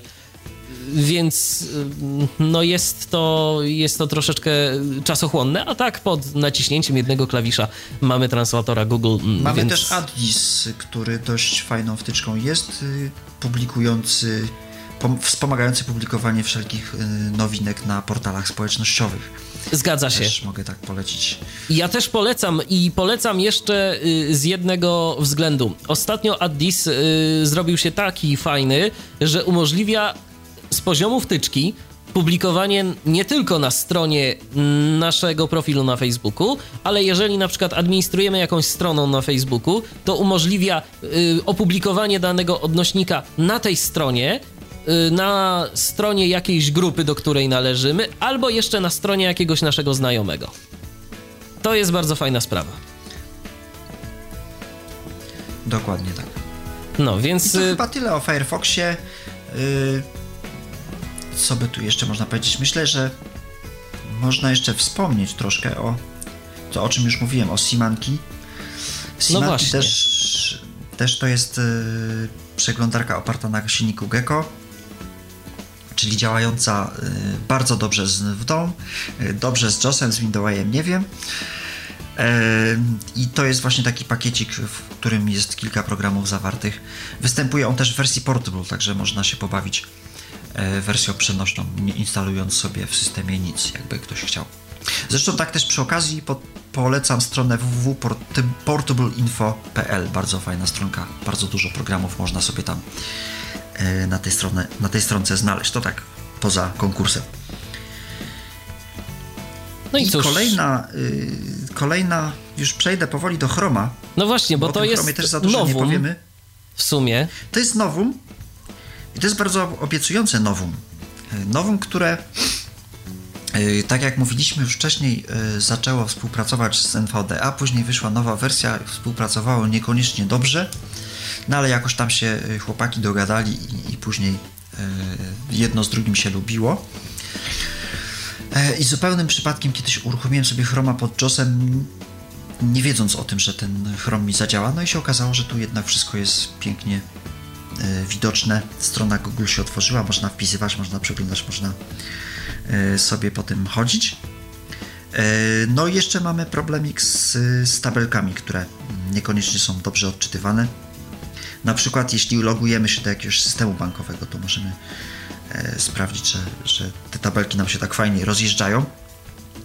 E, no ale pamiętajmy, że to tutaj już od Google'a zależy, co ten Google z tym zrobi. Mamy Chroma i ten Chrome wydaje się naprawdę bardzo prosty, bo ma jeden pasek narzędzi jakby, gdzie mamy e, te wszystkie opcje, które, mm, które służą do otwarcia adresu nowa karta, nowa, nowa zakładka i tak dalej, nowe okno. I tu jest y, cały taki paseczek z, y, zgrupowany. No i oczywiście też klawiszem F6 na pasek adresu i do zakładek możemy się dostać. Też bardzo łatwo można sobie zaimportować dane z Internet Explorera czy, czy chociażby z Firefoxa. Oczywiście pod warunkiem, że nasz profil znajduje się w odpowiednim miejscu, a nie jest gdzieś tam przełożony, jak to ma miejsce u mnie, bo u mnie to, to ten import jakoś niespecjalnie chce W ogóle zresztą y, Chrome jest y, dosyć prosty, ale to jest też jego wada, bo ostatnio czytałem artykuł, w którym y, autorka skarżyła się, że ona by sobie chciała zainstalować Chroma na jakimś innym dysku. Niekoniecznie w domyślnej lokalizacji to się nawet nie dało. To po prostu trzeba było mm, przenieść folder, zwyczajnie metodą wytnij w klej i pozamieniać jeszcze ścieżki w rejestrze. tak jest prosty no Chrome. w ogóle Chrome, y, tak, Chrome ma tak, y, taki sposób instalacji w ogóle, co mnie przeraża, szczerze mówiąc, że uruchamiamy plik exe i to tyle, co musimy zrobić. I po y, tam 10 sekundach załóżmy, no nie mierzyłem tego czasu, tak, ale po jakimś po stosunkowo krótkim czasie otwiera nam się strona. I to jest instalacja i my nie wiemy, gdzie to się zainstalowało, jakie nam y, skróty na pulpicie, czy zrobił, czy nie, czy w menu start i tak dalej. Co to, czy to w ogóle, jak to... No ale jest, no, działa. Jest i działa. I nawet, nawet ma w harmonogramie zadań automatycznie instaluje sobie jakieś zadania aktualizacyjne. Także nawet nie bardzo wiadomo, kiedy to się aktualizuje i co to robi. Ostatnio sobie przeglądam listę zadań. Trzy zadania od Google'a. No cóż. E, tak, i to nawet można sobie przeczytać w, pomocy Chroma, że e, użytkownik tak naprawdę nie wie, kiedy się przeglądarka aktualizuje. Ona to sobie zrobi sama ale bardzo, ale co ja, muszę, co ja muszę powiedzieć, to bardzo mi się podobają komunikaty yy, Chroma, kiedy na przykład... Yy, tak, ups. Ups, niemożliwe. Przeglądarka się zawiesiła. Przeglądarka, tak, tak, przegląd tak. przeglądarka nie działa, czy coś tam wystąpił jakiś błąd. Bardzo takie, bardzo takie fajne, to jest takie, takie ludzkie podejście, ten program taki, takiej ludzkiej twarzy nabiera, bo tak to zawsze przepraszamy. Program uległ awarii, a tu, no kurczę, no, tak. no nie wyszło, no Poczekaj, sorry. aż program zacznie zacznie odpowiadać. Tak? To tak. jest komunikat z Windowsa 7, który zawsze mnie rozbawia, bo można sobie czekać długo, długo i generalnie nic z tego nie wychodzi. Z tego czekania, a tutaj mamy e, te komunikaty tak w prosty, fajny sposób przedstawiane. No i Chrome, tak jak mówiliśmy, jest prosty, ale ma full również e, dodatków, które możemy sobie zainstalować z, z Chrome Web Store. E, no jest tego mnóstwo, mnóstwo. A swoją mnóstwo. drogą, jak dostępność Można... tych dodatków? Testowałeś coś może? Wiesz co, ja testowałem jeden dodatek, który mnie póki co na razie zawiódł, bo jakoś tak w skrytości liczyłem, że mi się uda. Jest taki dodatek Chrome Remote Desktop się nazywa, czyli służący do yy, połączeń z pulpitu zdalnego. No i tak sobie myślałem, że skoro ten Chrome się udostępnił, to może z tym dodatkiem coś się podziała na tych pulpitach zdalnych. Okazało się, że no niestety niewiele się da zrobić. E, I sam Chrome Web Store jest y, niezbyt przyjazny, bo tam z poziomu tego Web Store'a te dodatki się uruchamia też, pomimo tego, że one są już zainstalowane, tak, robi się trochę dziwnie. Oczywiście może y, dla osób widzących jest jakaś ikonka uruchamiająca dane dodatki, ale dla osób niewidomych niestety musimy wejść do tego Web Store'a i tam wybrać dodatek uruchom i tak dalej, i tak dalej, także jest trochę z tym roboty. Niemniej jednak, jeżeli ktoś e, chce się pobawić e, przeglądarką od Google'a, to informujemy, że już się da. I z Windowsem niestety się, nie da, przynajmniej na razie się nie da. E, próbowałem, nie działa. Szkoda, może będzie działać kiedyś tam, w jakiejś przyszłości. Ja przypominam, że dziś rozmawiamy cały czas na temat przeglądania internetu przez osoby niewidome. Rozmawiamy o przeglądarkach, rozmawiamy wspólnie z Rafałem Kiwakiem, no i rzecz jasna z wami, drodzy słuchacze. Jeżeli macie ochotę zadzwonić, to jeszcze jest czas jeszcze można. Można się podzielić swoimi refleksjami, można jakieś pytanie zadać. Jak będziemy tylko znali odpowiedź na to pytanie, to oczywiście odpowiemy. 223988027 wewnętrzne 938. Jesteśmy do Waszej dyspozycji także na Skype'ie. Nasz login to tyflopodcast.net. Piszemy tyflopodcast.net. Do rozmowy wracamy już za chwilę. Radio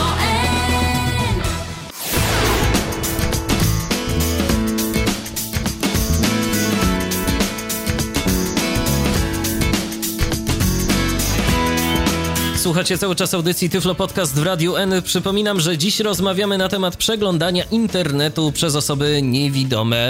tyflopodcast.net to jest nasz login na Skype 223988027 wewnętrzny 938 to jest nasz numer telefonu. Można dzwonić, można pytać i można oczywiście jakimiś informacjami e, cennymi się z nami tu dzielić, a tymczasem przy okazji również i z wszystkimi słuchaczami, którzy będą tego słuchać e, albo na żywo, właśnie w tym momencie na antenie Radia N, albo później, y, albo później ze strony internetowej tyflopodcast.net y, z podcastów y, dostępnych do pobrania za darmo w postaci plików MP3.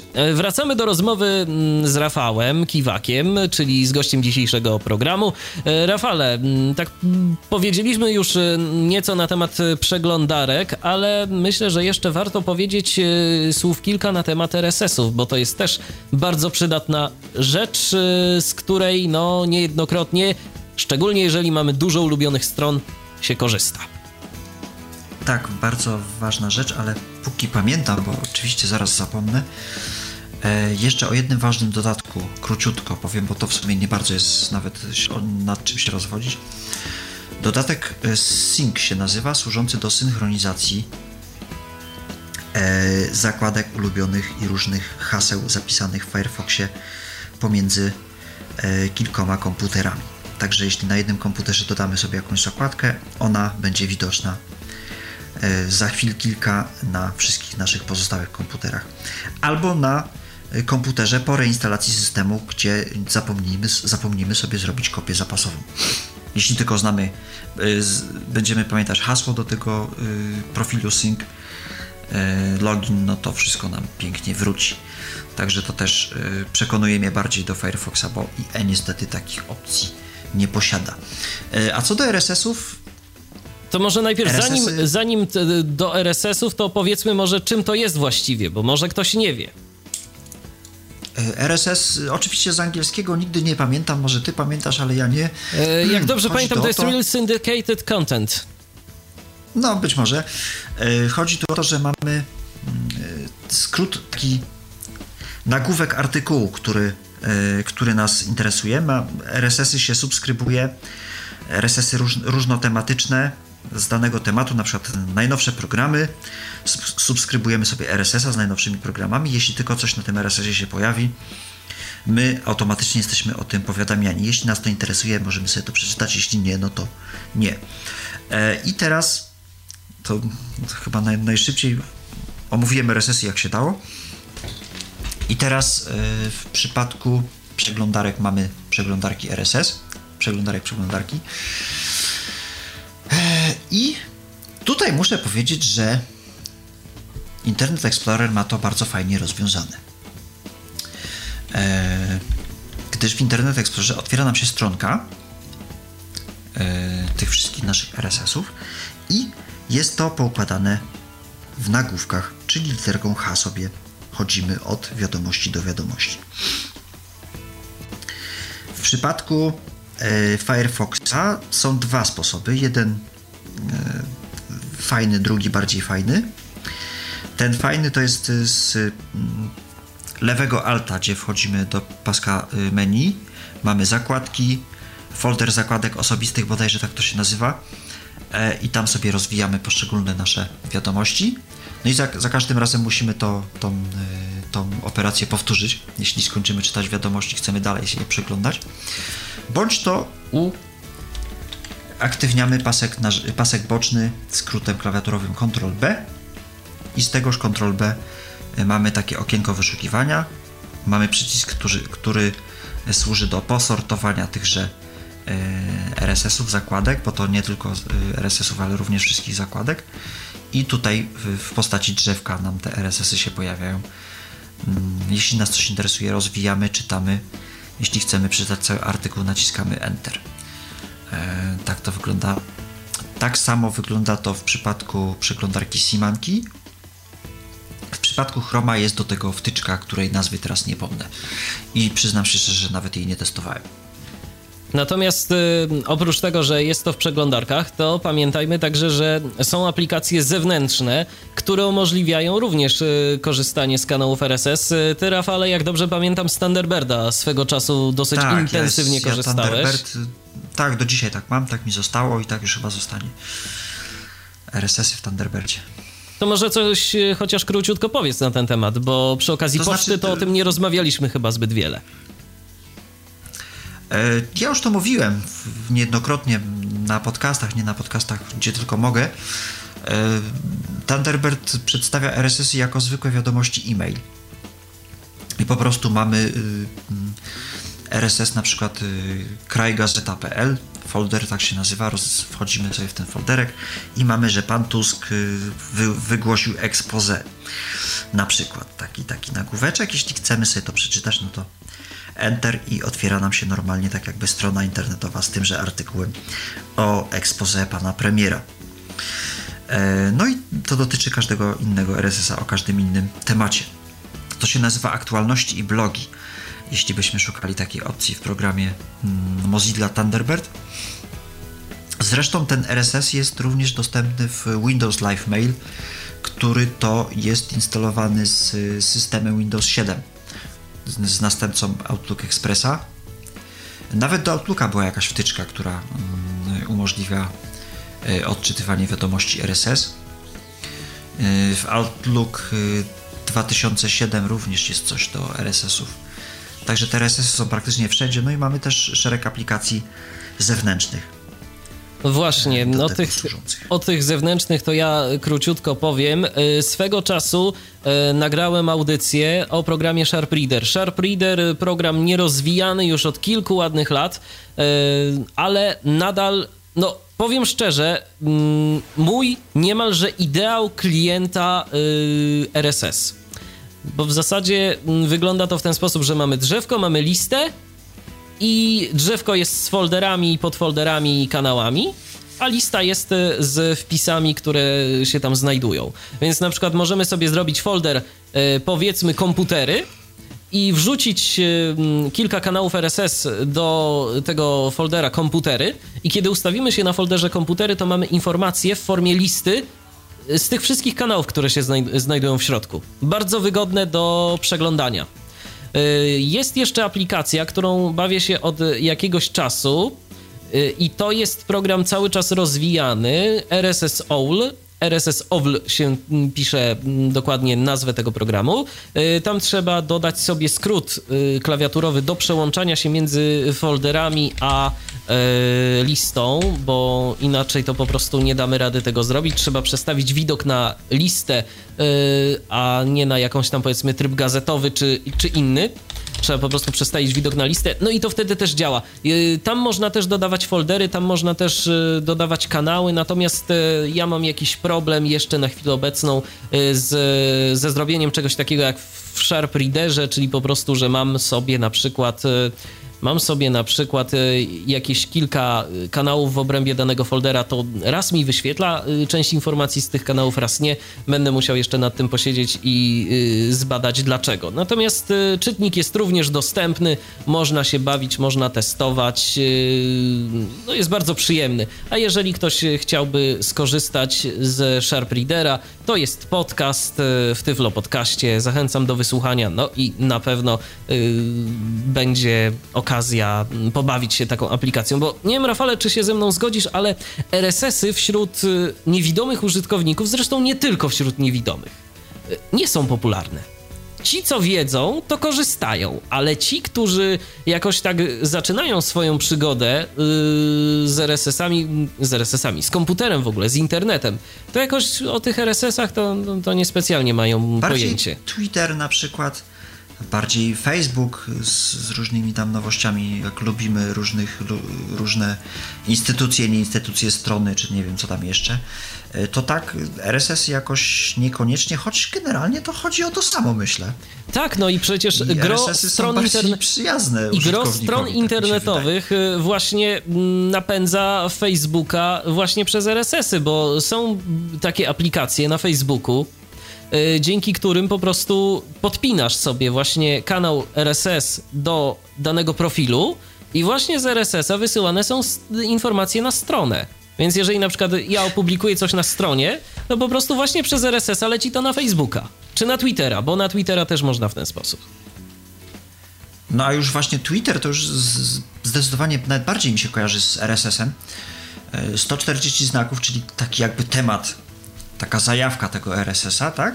No jeśli chcemy rozwinąć dany temat, no to klikamy sobie w, w link zawarty w takim y, tweetie, no i, i, czytamy sobie. No i generalnie tak samo obsługuje się RSS, ale nie wiem, może o nazwę chodzi, czy, czy, czy Może właśnie, bo może, może ja te RSS-y to, to jest taka enigmatycznie, stra, enigmatyczna strasznie nazwa. Ludzie nie bardzo wiedzą, o co w tym chodzi, a to naprawdę nie jest nic strasznego. Ja bardzo zachęcam do korzystania z RSS-ów, bo to jest naprawdę wygodne. Jeżeli mamy ileś stron ulubionych, które chcemy śledzić, i które chcemy sprawdzać pod kątem tego, czy coś tam nam się nowego pojawiło na tej stronie, no to ja sobie osobiście nie wyobrażam, żebym miał każdą stronę otwierać, przeglądać stronę główną, czy aby Ojej, coś nie. tam się nowego nie pojawiło. No ale przecież nie wiem, czy pamiętasz, ja jeszcze pamiętam te czasy. Tak się kiedyś robiło. Kilka no, ładnych jeszcze lat newslettery temu. w międzyczasie, tak? No właśnie. Kiedyś jeszcze przychodziły newslettery, które to, to takie solidne były, duże, zapełniały nasze skrzynki bidne. E, no, newslettery mamy do dzisiaj też. Oczywiście. Jak, jak I, I część osób jeszcze korzysta ale, z newsletterów. Ale no jednak RSS są zdecydowanie wygodniejsze, a jeszcze RSS-y, jak zresztą cały internet dla nas dostępny, jest dostępny w telefonach komórkowych, czy chociażby w y, urządzeniach mobilnych, palmtopach, y, iPhone, iPad, y, iPod i tak dalej jest to dość fajnie zrobione też, także można sobie czytać jadąc w autobusie na przykład, jak ktoś lubi, a czemuż by nie. Także no nie wiem, ja też przekonuję ludzi do RSS, nawet w Thunderbirdzie jest to na, nazwane jako aktualności i blogi.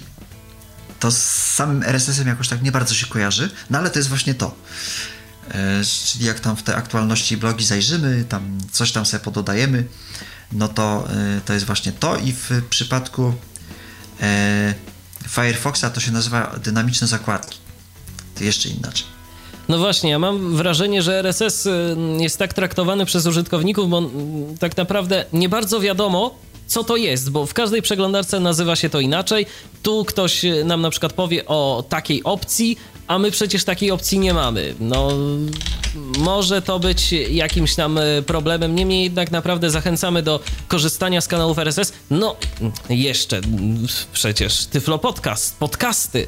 Y, medium tak. w Polsce niestety jakoś tak y, niezbyt popularne, a szkoda podcastów takich regularnie aktualizowanych to jest stosunkowo niewiele i jakoś nie, nie zdobyło to zbyt dużego uznania. Natomiast y, prawda jest taka, że jednak y, jest tego trochę i najwygodniejszym y, sposobem na korzystanie z podcastów to są właśnie kanały RSS.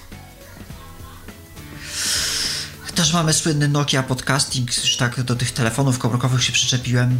Też działający, też można sobie te podcasty popierać, zwłaszcza, że sieć Wi-Fi teraz jest ogólnie dostępna, praktycznie każdy ma router w domu, a jak nie w domu, to jest tych hotspotów mnóstwo, także No i mobilny internet też już zaczyna być mobilny internet dosyć fajny. Ma spore limity danych, także to nie jest problem. A jeszcze wracając do RSS-ów, w IE nazywa się to źródła, żeby było śmieszniej. Ja bym nie znalazł. A tak, to jest y, subskrybuj to źródło, to można tak też. Mi się źródło no, ze źródłem strony kojarzy, no okej, okay, dobrze. No tak, dokład, dokładnie tak, a tutaj mamy źródła, odnajdywanie źródeł nawet mamy też. Można to, jak się komuś pić chce może, czy coś. Przestaję się, tak dziwić, kojarzy. dlaczego RSS-y nie są popularne. Dokładnie tak, ale są fajne, są wygodne, polecam szczerze. Polecamy, polecamy oczywiście. W Tyfloświecie, w Tyfloświecie też swego czasu pisałem y, kilka artykułów na temat tego, jak z RSS-ów korzystać, y, dlatego jeżeli mm, chcecie sobie poczytać, to również zachęcam www.tyfloświat.pl, tyfloswiat.pl. Y, w Tyflo Podcaście też jest trochę audycji na ten temat, chociażby a propos tego Sharp Readera, więc, więc można, zachęcamy, bo warto. Mm, skoro już tak jesteśmy przy telefonach i przy urządzeniach mobilnych, to może jeszcze właśnie coś a propos tego. Powiedzmy, jak to wygląda, jeżeli chodzi o przeglądanie stron internetowych z tych niewielkich urządzeń. No kiedyś, jak wiadomo, to był, była droga kwestia. Wiązało się to z jakimiś tam opłatami, sporymi nawet. E, już pamiętam od swojego pierwszego Symbiana gadającego, jaki posiadałem e, od Nokia 6670, że były, była, był program, który nazywał się Usługi. Też nazwa wiele mówiąca, jeśli chodzi o internet, no cóż. No i w tychże usługach to był właśnie to była przeglądarka internetowa, która była przez Toxa e, spokojnie wspierana. No i tak jest do dzisiaj. Mamy teraz Symbiana Annę, gdzie ta przeglądarka internetowa w ogóle e, zmieniła się praktycznie nie do poznania, ale jest to e, zupełnie wygodne. Można e, z internetu korzystać, można korzystać z kanałów internetowych. To się nazywa kanały internetowe a propos RSS-ów w komórce, tak to też tak.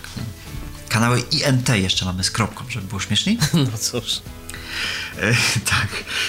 E, można sobie z tego korzystać. E, też jest to bardzo fajnie wspierane zarówno przez e, Toxa, jak i przez Mobile Speaka.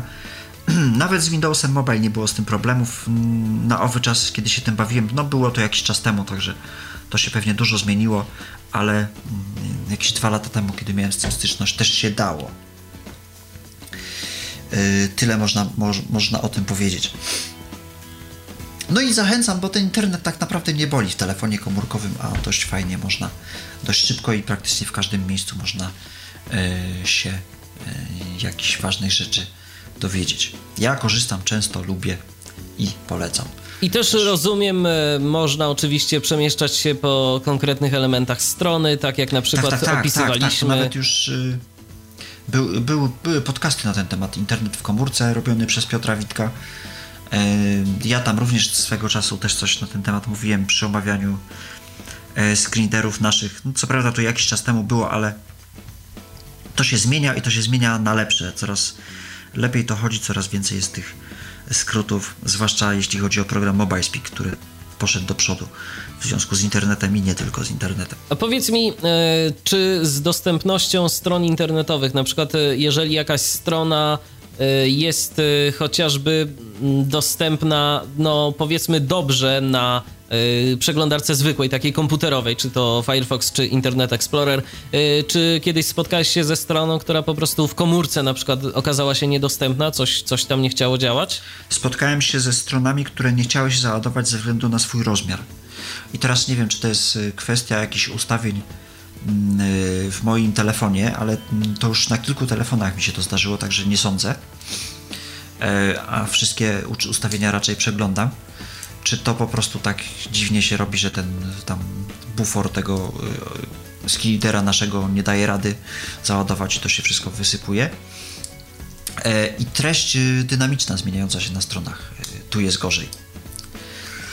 Na przykład y, strona Play24. Jak ktoś kiedyś widział taką stronę, to tam jeśli się zmienia taryfę, to wszystko y, odnośnie zmiany tej taryfy, nowe takie wyskakujące okienka pokazują się u dołu strony. No i na komórce się już niestety nie da tego zrobić. Trzeba tą stronę odświeżać, kolejne ładowanie, przeładowywanie i e, wydłuża się to w czasie, no i niestety mamy z tym problem. A czy z dostępnością? W- Wydaje mi się, że nie. Chociaż na, na przykład w przypadku stron bankowych mamy pod IE czy pod Firefoxem, pod Windowsem, może tak się umówmy, mamy pola y, przy hasłach maskowanych, mamy opisane, że tam znak 3, znak 4, znak 5. Tu w przypadku komórek y, tej informacji nie mamy, także jest gorzej. E, a tak Wiesz, inna rzecz, ja jestem takim użytkownikiem, że jak ja coś chcę znaleźć, to po prostu znajduję i nie bardzo się zastanawiam nad tym, jak ja to zrobiłem. E, Albo się także, udaje, no, albo nie, że- za którymś tam Tak, podejściem. albo się udaje, albo... Dokładnie, dokładnie taki.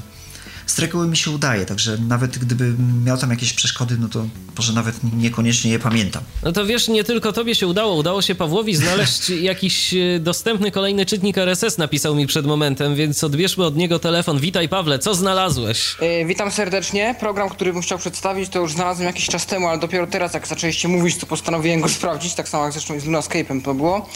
Program nazywa się RSS Desktop Aggregator I to jest chyba program tego samego gościa, co napisał Facebook y, Newsreader. Pamiętacie ten programik, który opisywałem kiedyś na Tyflosie? No tak, on, on, on specjalnie wygodny nie był. Mam nadzieję, że ten program, o którym ty mówisz, jest wygodniejszy. To znaczy, on jest do RSS-ów wygodniejszy, bo ja pamiętam taki sam interfejs w Sharp Readerze. Mianowicie O. feedy są pogrupowane, tak jak pogrupowane były w tamtym programie y, osoby, które wysłały zdarzenie na Facebooka, a po przejściu tabulatorem jest pokazany w HTML content treść tego feeda i rzecz jasna te feedy są pokazywane jako dymki, oczywiście wyskakujące dymki, baloniki na pulpicie. Aha, na tej zasadzie, więc y, a mm, jak rozumiem, interfejs y, programu to też jest po prostu drzewko, lista i, i jakaś tam, y, jakaś tam powiedzmy, nie wiem, kontrolka HTML, tak? Tak, tam są jeszcze jakieś zakładki, tak, właśnie jakiś log, żeby pokazywał jakiś log tekstowy, ale generalnie jest to tam w formie tam pole list, jest zakładka chyba fits, tam jest dalej jakieś parę opcji typu mark all as read i tego typu rzeczy oznaczania jako przeczytanych, lista, która grupuje feedy, no i pewnie tam potem już pokazane jakoś w jakiś sposób y, konkretne wiadomości z tych feedów. No to No dobrze, i to, dymki. to, to, to fajna sprawa. Możesz jakiś adres strony podać? Yy, desk, agrega, yy, desk aggregator, chyba to jest przez, zobacz, przez 2G chyba. Yy, desk aggregator przez 1 lub 2G, teraz już nie pamiętam. I aggregator przez 2G na początku. Dobrze, deskaggregator.sourceforge, czyli sourceforge.net. Więc aplikacja darmowa, no i zachęcamy, Tak. do, zachęcamy do przetestowania. Może się okazać e, kolejną ciekawą alternatywą, jeżeli ktoś lubi zewnętrzne czytniki RSS. Ja powiem szczerze, jakoś nie mogę się przekonać do tych rozwiązań przeglądarkowych. Jakoś, jakoś jednak wolę to mm, w zewnętrznej aplikacji ja trzymać. osobiście używam pluginu do Mirandy, który chociaż jest troszeczkę dziurawy i lubi się wykrzaczyć, to ja tam go bardzo sobie cenię i wysyłam wiadomości tak jak na normalnym gadu-gadu. To się dzieje, dostaję wiadomość A, a ile masz źródeł zasubskrybowanych? Właśnie. A w, mam- miałem gdzieś tam jedno, bo ja tak mało z tego korzystałem. Do Dropboxa mi to było bardzo potrzebne, Oj. Aha, kiedy to jakieś jak będziesz miał wrzucam. 47, to porozmawiamy. Jak będziesz, miało, jak będziesz miał zasubskrybowany wykop, to też porozmawiamy, Pawle. Rozumiem. Y, No, jeśli ktoś używa też iOS, to polecany jest Fiddler, Feedler. To jest płatny czytnik, ale dużo osób niewidomych go chwali z tego, co widziałem na Apple Visie. Y, Także tutaj jeszcze wróciłem, pisałem do was na czata, troszeczkę do przeglądarek wracając. Jest taki bardzo ponoć fajny plugin do Firefoxa Grace Monkey, który pozwala na pisanie różnego rodzaju skryptów, które no, robią różne rzeczy, włącznie z tym, że zmieniają zupełnie wygląd strony konkretnej. I tak na przykład autor NVDA napisał taki cały zestaw skryptów, który udostępnia Twittera, stronę, ten interfejs oficjalny Twittera, poprzez pra- prawidłowe zastosowanie zaznaczników ARIA. O, to też może być interesujące. No właśnie właśnie Grace, y, Grace Monkey to, to jest y, też ciekawa wtyczka, natomiast no y, trzeba już tam nieco więcej wiedzieć, jak z tej wtyczki korzystać, bo tam trzeba te skrypty pododawać, Zawsze można pobierać gotowe skrypty. a to się zgadza. No ja już nie mówię o samym pisaniu, ale ja się kiedyś bawiłem, to oczywiście dało się to wszystko pododawać, natomiast no było to troszeczkę, troszeczkę takie problematyczne i było to, o, tak bardzo intuicyjne. Ale niemniej jednak faktycznie wtyczka jest interesująca, ona jest dla Firefoxa, y, jak tak. dobrze pamiętam, Tak, można miejmy sobie nadzieję, używać. że z Luna Skype'em też zadziała dzisiaj odkrytym. I z Google Chrome'em, bo coś słyszałem, że Google Chrome jest kompatybilny z wtyczkami Firefoxa. Nie wiem, czy to prawda. Y, Rafał, ty coś wiesz? E, wiesz co, mi się ta sztuka nie udała. Próbowałem z WebVisumem, nie, nie wyszło. Albo może po Także prostu nie jak z wszystkimi. Może. prostu- może, może. WebVisum też nie nadgania z wszystkimi nowymi wersjami Firefoxa, też trzeba przyznać. No nie, no ostatnio nadgania. Czy, czy znowu są jakieś problemy? Mm, Nie wiem, Nie, nic o tym ostatnio nie wiadomo, ale chodzi. Nie, bo tam dużo ludzi używało ten add-ons Compatibility Nie, Reporter. nie, nie, to już jest, to już jest dawna sprawa. y, Już od dawna nie trzeba używać tego y, dodatku. Wszystko A, działa ładnie. porządku. Najnowsza wersja WebVisuma bezproblemowo radzi sobie z nowymi wersjami Firefoxa. Aczkolwiek ja jakoś tak szczerze mówiąc y, mm, korzystam w dalszym ciągu. Ja sprawdzam nowe wersje Firefoxa. Y, Ale jakoś y, wracam do tej najnowszej trójki, szczerze powiedziawszy. okej, Y, rozumiem. No to jest nie wiem na przykład, ludzi. nie wiem na przykład, Ludzie wolą y, starsze wersje, tak samo jest i Skype'em. nie wiem na przykład, czy wam e, podobnie, mm, bo mi brakuje na przykład w nowych Firefoxach, no chyba, że gdzieś to można sobie włączyć, tego paska statusu na dole. Mi on się chowa. No, teraz Rafał będzie sprawdzał. Zaraz zobaczymy, co wyjdzie ze sprawdzenia. Wiesz co, i tu, tu zadałeś mi ćwieka, muszę się przyznać, że ja w ogóle dopiero teraz zwróciłem na to uwagę, że ja go nie mam. Okej, okay, dobrze. Czyli i to jest i to jest, słucha, i to jest, słuchajcie, właśnie rzecz, która wynika y, z indywidualnych preferencji i z tego, jak kto przegląda internet. Nie, to jest ja straszne, bardzo, to jest... ja bardzo lubię wiedzieć, co mi się dzieje y, z tą stroną. Ja bardzo często zerkam do paska statusu, y, żeby na przykład wiedzieć, czy pozostało ileś elementów, czy on coś wczytuje, czy tam mi wyświetla przeglądarka jakiś komunikat. No, bez paska adresu to po prostu dla mnie nie jest przeglądanie. Bez paska statusu, przepraszam, to statusu. dla mnie nie jest przeglądanie. To ja to, ja to muszę mieć. Nie mam tego w Firefoxie, nie, miałem w tego, nie mam tego w nowym Firefoxie. Do widzenia. Wracam do trójki. Nie, to ja... No rutyna jest straszna, niestety. Uważajcie na to, drodzy Państwo, bo to, to głupi. Można Dokładnie. się i jak widać po mnie, że nawet na niektóre rzeczy nie zwracam uwagi. No dobrze, Pawle. W takim razie dziękujemy Ci bardzo za telefon. Proszę Chyba, bardzo. że jeszcze nam jakąś informację chcesz prze przekazać. Może jeszcze coś odkryłeś? No, chwilowo to już limit wyczerpany na dzisiaj. Dobrze. Niestety. W mobilnych przeglądarkach też niestety nic specjalnego nie słychać póki co, o ile mi wiadomo. O właśnie, a to ja ciebie jeszcze tu podtrzymam chwilę, bo, yy, mhm. bo skoro już jesteś, bo ty używasz yy, dosyć dużo iPhone'a, yy, z tego co wiem, powiedz mi, jak oceniasz pracę z Safari? No, na tym urządzeniu. Mi się, mi, mi się, to osobiście bardzo podoba. Wszystko, co e, chciałbym osiągnąć, mogę. Co mi się wybitnie podoba jest y, no, to, że rotor, czyli to pokrętło tak zwane, które domyślnie ma pozycję znaki, wyrazy, czyli nawigację jakby kursorem, może być też ustawiane na różne e, kontrolki strony, na nagłówki, na narzędzia formularzy, świetne, na tak. łącza i różne inne elementy i to po prostu ułatwia strasznie nawigację. No w sumie w Symbianie jest to samo pod różnymi klawiszami klawiatury, także no, ale że tak powiem, że iPhone to nie Symbian, też potrzebuje mieć pewne e, właśnie e, elementy, które są obecne również w konkurencyjnych systemach operacyjnych, zarówno, e, zarówno desktopowych, tudzież komputerowych innych, jak i mobilnych. No i to jest coś, co mi się bardzo właśnie podoba. No oczywiście Safari wspiera zakładki. Niestety Safari nie wspiera Flasha, nad czym ubolewam. To już jest taka polityka Apple, która jest nie wiem, nie dogadali się z Adobe i wyszło jak wyszło. Nie jesteśmy w stanie niestety obejrzeć żadnego filmu na, osadzonego na stronie.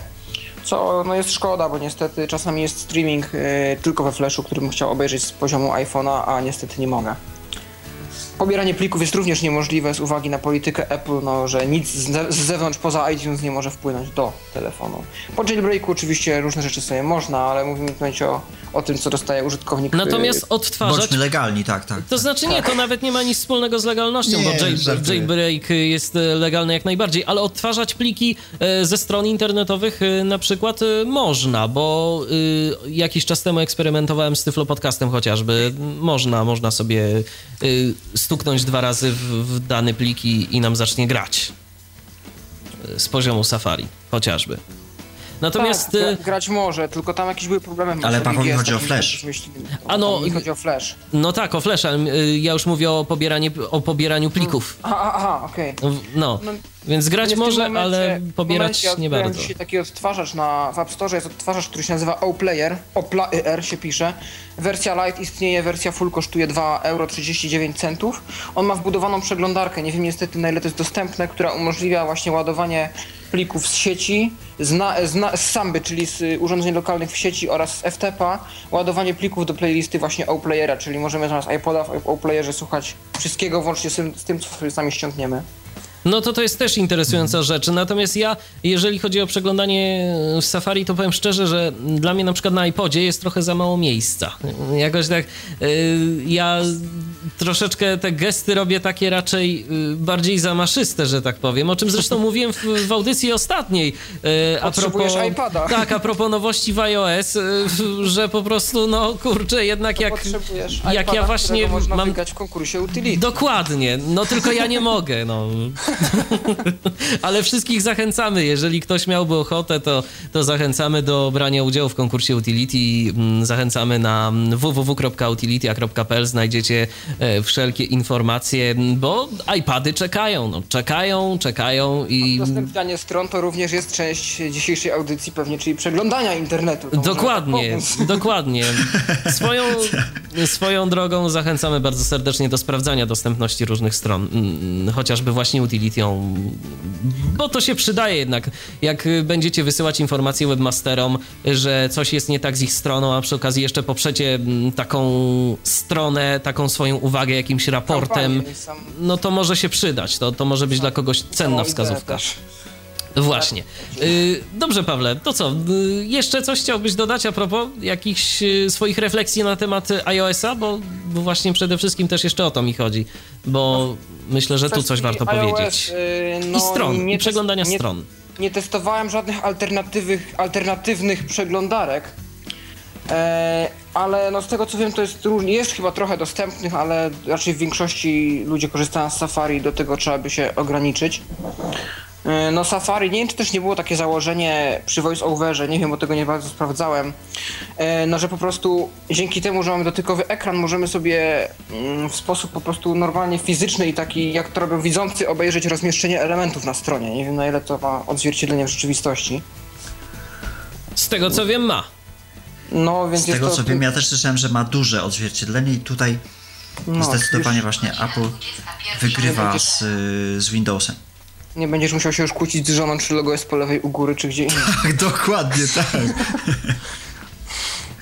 A to się może przydać, Dokładnie bo rzeczywiście, jeżeli na przykład ktoś nam tłumaczy, może, no może. słuchaj, y, tu sobie wejdziesz na tą stronę i masz tam gdzieś u góry taki przycisk. No dobrze, no to wchodzę sobie z takiego urządzenia iOS-owego, mm, czy z iPada, czy z iPoda, no i szukam tego przycisku y, w, u góry po lewej. Ja zresztą, słuchajcie, jakiś czas temu mm, słuchałem sobie podcastu na temat tego, jak y, y, właśnie urządzenie iOS, to jeszcze mm, za pomocą tej strony internetowej. To już teraz w przypadku y, iOS-a piątki, mm, no nie zdaje egzaminu, ale kiedyś to tam działało jailbreakme.com. Tak. E, I tam właśnie było coś takiego, że to był podcast e, prowadzony przez osoby niewidome. Daily Tech? Jakoś tak, ja, jakoś tak nazywa się ten, ten podcast. A, chyba tak, chyba wiem o który ci chodzi. Tam No właśnie. Takie, takie króciutkie materiały codziennie tam się w zasadzie ukazują w języku angielskim. I teraz y, o co chodzi? Właśnie tam prowadząca mówiła, no to teraz wchodzimy sobie na tą stronę. Niestety będziemy musieli wyłączyć voiceover, ale y, po wyłączeniu voiceovera to gdzieś tak mniej więcej w połowie troszeczkę wyżej niż y, w połowie będzie taki przycisk sobie tam w to stuknijcie. Ja nie widziałam, a mi się udało, więc na pewno wam też się uda. Więc no cóż, co Pewnie można myśli powiedzieć? Tak Access Weekly może. Y, o, y, dokładnie, tak, tylko że to Aha. jest y, tylko, ty, tylko że to jest co tydzień, a oni też takie codzienne epizody mają. To pozdrowieniami dla Erin Edgar. Dokładnie, dokładnie, to jest ta pani, która, y, która tam się udziela w tym, w tym podcaście. Ja też myślę, że warto zwrócić uwagę na, nowy, na nową opcję iOS 5, jaką jest Item Chooser. To jest taki wybieracz elementów, czy wybór rzeczy, to się nazywa po polsku. Po prostu To wywołujemy pokrętło na... takie, tak? Nie, nie, nie, nie. Wywołujemy to, przytrzy... dwa razy stukamy i przytrzymujemy na ekranie dwa palce. I wtedy pokazuje się lista wszystkich elementów na danym ekranie, włącznie z ich położeniem. Aha, no to to może być też interesujące. No i w nowym iOSie też można sobie etykietować y, różnego rodzaju elementy. Tak, można. jeżeli, jeżeli nie są y, podpisane. No, ale to, to już tak troszeczkę nawet już odchodzimy od y, tematu przeglądania Nie, no, bo stron, chodziło o ale jest mi, że- istotne. Tak, chodziło mi o to, że Item Chooser może też prawdopodobnie pokazać położenie elementów, y, nam udźwiękowić położenie elementów na stronach. To nie się jestem zgadza. Pewien, czy to nie jest tak, być może. No i jeszcze, jeszcze Rafał, tu taka kwestia do ciebie, yy, bo myślę, że też jest ważne, żeby powiedzieć o tym, że programy odczytu ekranu mają możliwość, z tego nie zawsze się korzysta, ale to może być czasem przydatne, jeżeli ktoś lubi, wyświetlania yy, list linków. Albo list różnych innych elementów, chociażby w Windowsie. Tak, listy linków, listy Shi- nagłówków. Insert tab jest taka opcja. listy, listy, listy, listy praktycznie wszystkich elementów, jeśli chodzi o JOSa. E, to jest, e, możemy wyświetlić sobie listę wszystkich elementów znajdujących się na e, danej stronie. Także jeśli wiemy, że to jest link zaloguj, nie chce nam się za bardzo przez tą całą stronę tam prze, prze, przeklikiwać się, że tak powiem kolokwialnie, naciskamy Insert F7, literkę Z i jeśli to jest pierwszy na literkę Z mamy e, link zaloguj, wówczas Enter, od razu zostajemy przenoszeni na tenże link i co więcej ten link zostanie od razu y, aktywowany. No chyba, że Taką mamy opcję stronę... też ma NVDA. Dokładnie. A jaki skrót w NVDA? Y, również Insert F7. A w Windowsie to jest Insert i Tab. Insert Tab. Dokładnie. Bardzo, bardzo fajna sprawa. No chyba, że mamy na stronie dużo linków, czytaj dalej, czytaj dalej, czytaj dalej, to wtedy powodzenia. Dobrze, Pawle, ja Ci No, bardzo no tak. dziękuję za telefon. W takim razie do usłyszenia, trzymaj Do się. usłyszenia. No a my, Rafale, będziemy chyba naszą audycję dzisiejszą kończyć. Miejmy nadzieję, że wyczerpaliśmy temat. No tak. Coś jeszcze na koniec chciałbyś dodać? A, cóż ja mogę powiedzieć? Niech każdy używa tego, co lubi i niech każdy nie boi się nowych rzeczy, bo e, coś, co jest nowe, może niekoniecznie jest od razu lepsze, ale z biegiem czasu staje się lepsze to się jednak sprawdza. Także polecam nowe zabawki różne i w wolnych chwilach się pobawić i wybrać to, co jest dla nas najwygodniejsze. Trzeba przede wszystkim testować. Yy, Widzący testują również, ale mam takie wrażenie, że w niektórych sytuacjach osoby niewidome muszą jednak trochę więcej potestować różnych y, rzeczy, żeby znaleźć coś y, dla siebie, chociażby ze względu na dostępność y, interfejsów. No przede wszystkim, przede wszystkim ze względu na dostępność, później dochodzi interfejs mm, z samego programu i tak dalej, i tak dalej. No, No i wygoda pracy też czy jeszcze. Tak, czy tak, to zawsze musimy wiedzieć więcej od, od osób widzących, także no nie ma co się nad tym zastanawiać, myślę. Tak po prostu jest i już. No i jeszcze tak a propos przeglądarek. y, niestety ja mam żal do panów y, z firmy Opera, bo kiedyś y, można było wyczytać, że Opera będzie współpracować z Windowsem, a do dziś tak naprawdę Opera to jest no już teraz w zasadzie jedyna przeglądarka, która nie jest dostępna. Tak z tych większych, z tych takich mainstreamowych. Z tych znanych tak, z tych znanych tak, no nie no, tabem se pochodzić tam po linkach, coś tam ci przeczyta ewentualnie, ale y, generalnie nic więcej z tym nie zrobisz. Dokładnie. A szkoda, bo operę, operę ludzie chwalą za szybkość, za. chociaż dla nas, aby te elementy strony internetowej były dobrze odczytywane, szybkość to jest pojęcie względne. Chodzi generalnie o to, żeby się screenreader nie zawieszał, nie przycinał, jak ja to mówię. E, no i tyle. No. Także jeśli jest wybór, to dobrze, ale też. E, mm, no, rozwaga przede wszystkim. No, tyle mogę powiedzieć. Rozwaga i testy. Testy i jeszcze raz testy. testy. Najlepiej, żeby każdy po prostu sprawdził sobie przeglądarki i wybrał to, z czego korzysta mu się najbardziej. A zapewniam, i myślę, że się ze mną, ze mną zgodzisz, Rafale, że i tak niejednokrotnie jeszcze będzie każdy użytkownik musiał się zastanawiać, co właściwie zrobić na tej stronie, żeby to zaczęło działać. Jak sobie z tym radzić? Tak, dokładnie. No ale na to Dokładnie. uniwersalnej metody niestety wam, moi drodzy, nie podamy. Dzisiejszy Tyflo Podcast w Radiu N dobiega już do końca. Dziękuję bardzo za współudział w audycji Rafałowi Kiwakowi. Dziękuję Rafale. Dziękuję również, dziękuję. I do usłyszenia. Spotykamy się ponownie już za tydzień po godzinie 19 w kolejnym wydaniu programu Tyflo Podcast w Radiu N. My jeszcze słyszymy się na antenie Radia N wcześniej, bo słyszymy się w niedzielę po godzinie 20 w audycji zatytułowanej z archiwum M. Michał Dziwisz, kłaniam się. Do usłyszenia. Był to Tyflo Podcast. Audycja o technologiach wspierających osoby niewidome i słabowidzące. Audycja współfinansowana ze środków Państwowego Funduszu Rehabilitacji Osób Niepełnosprawnych.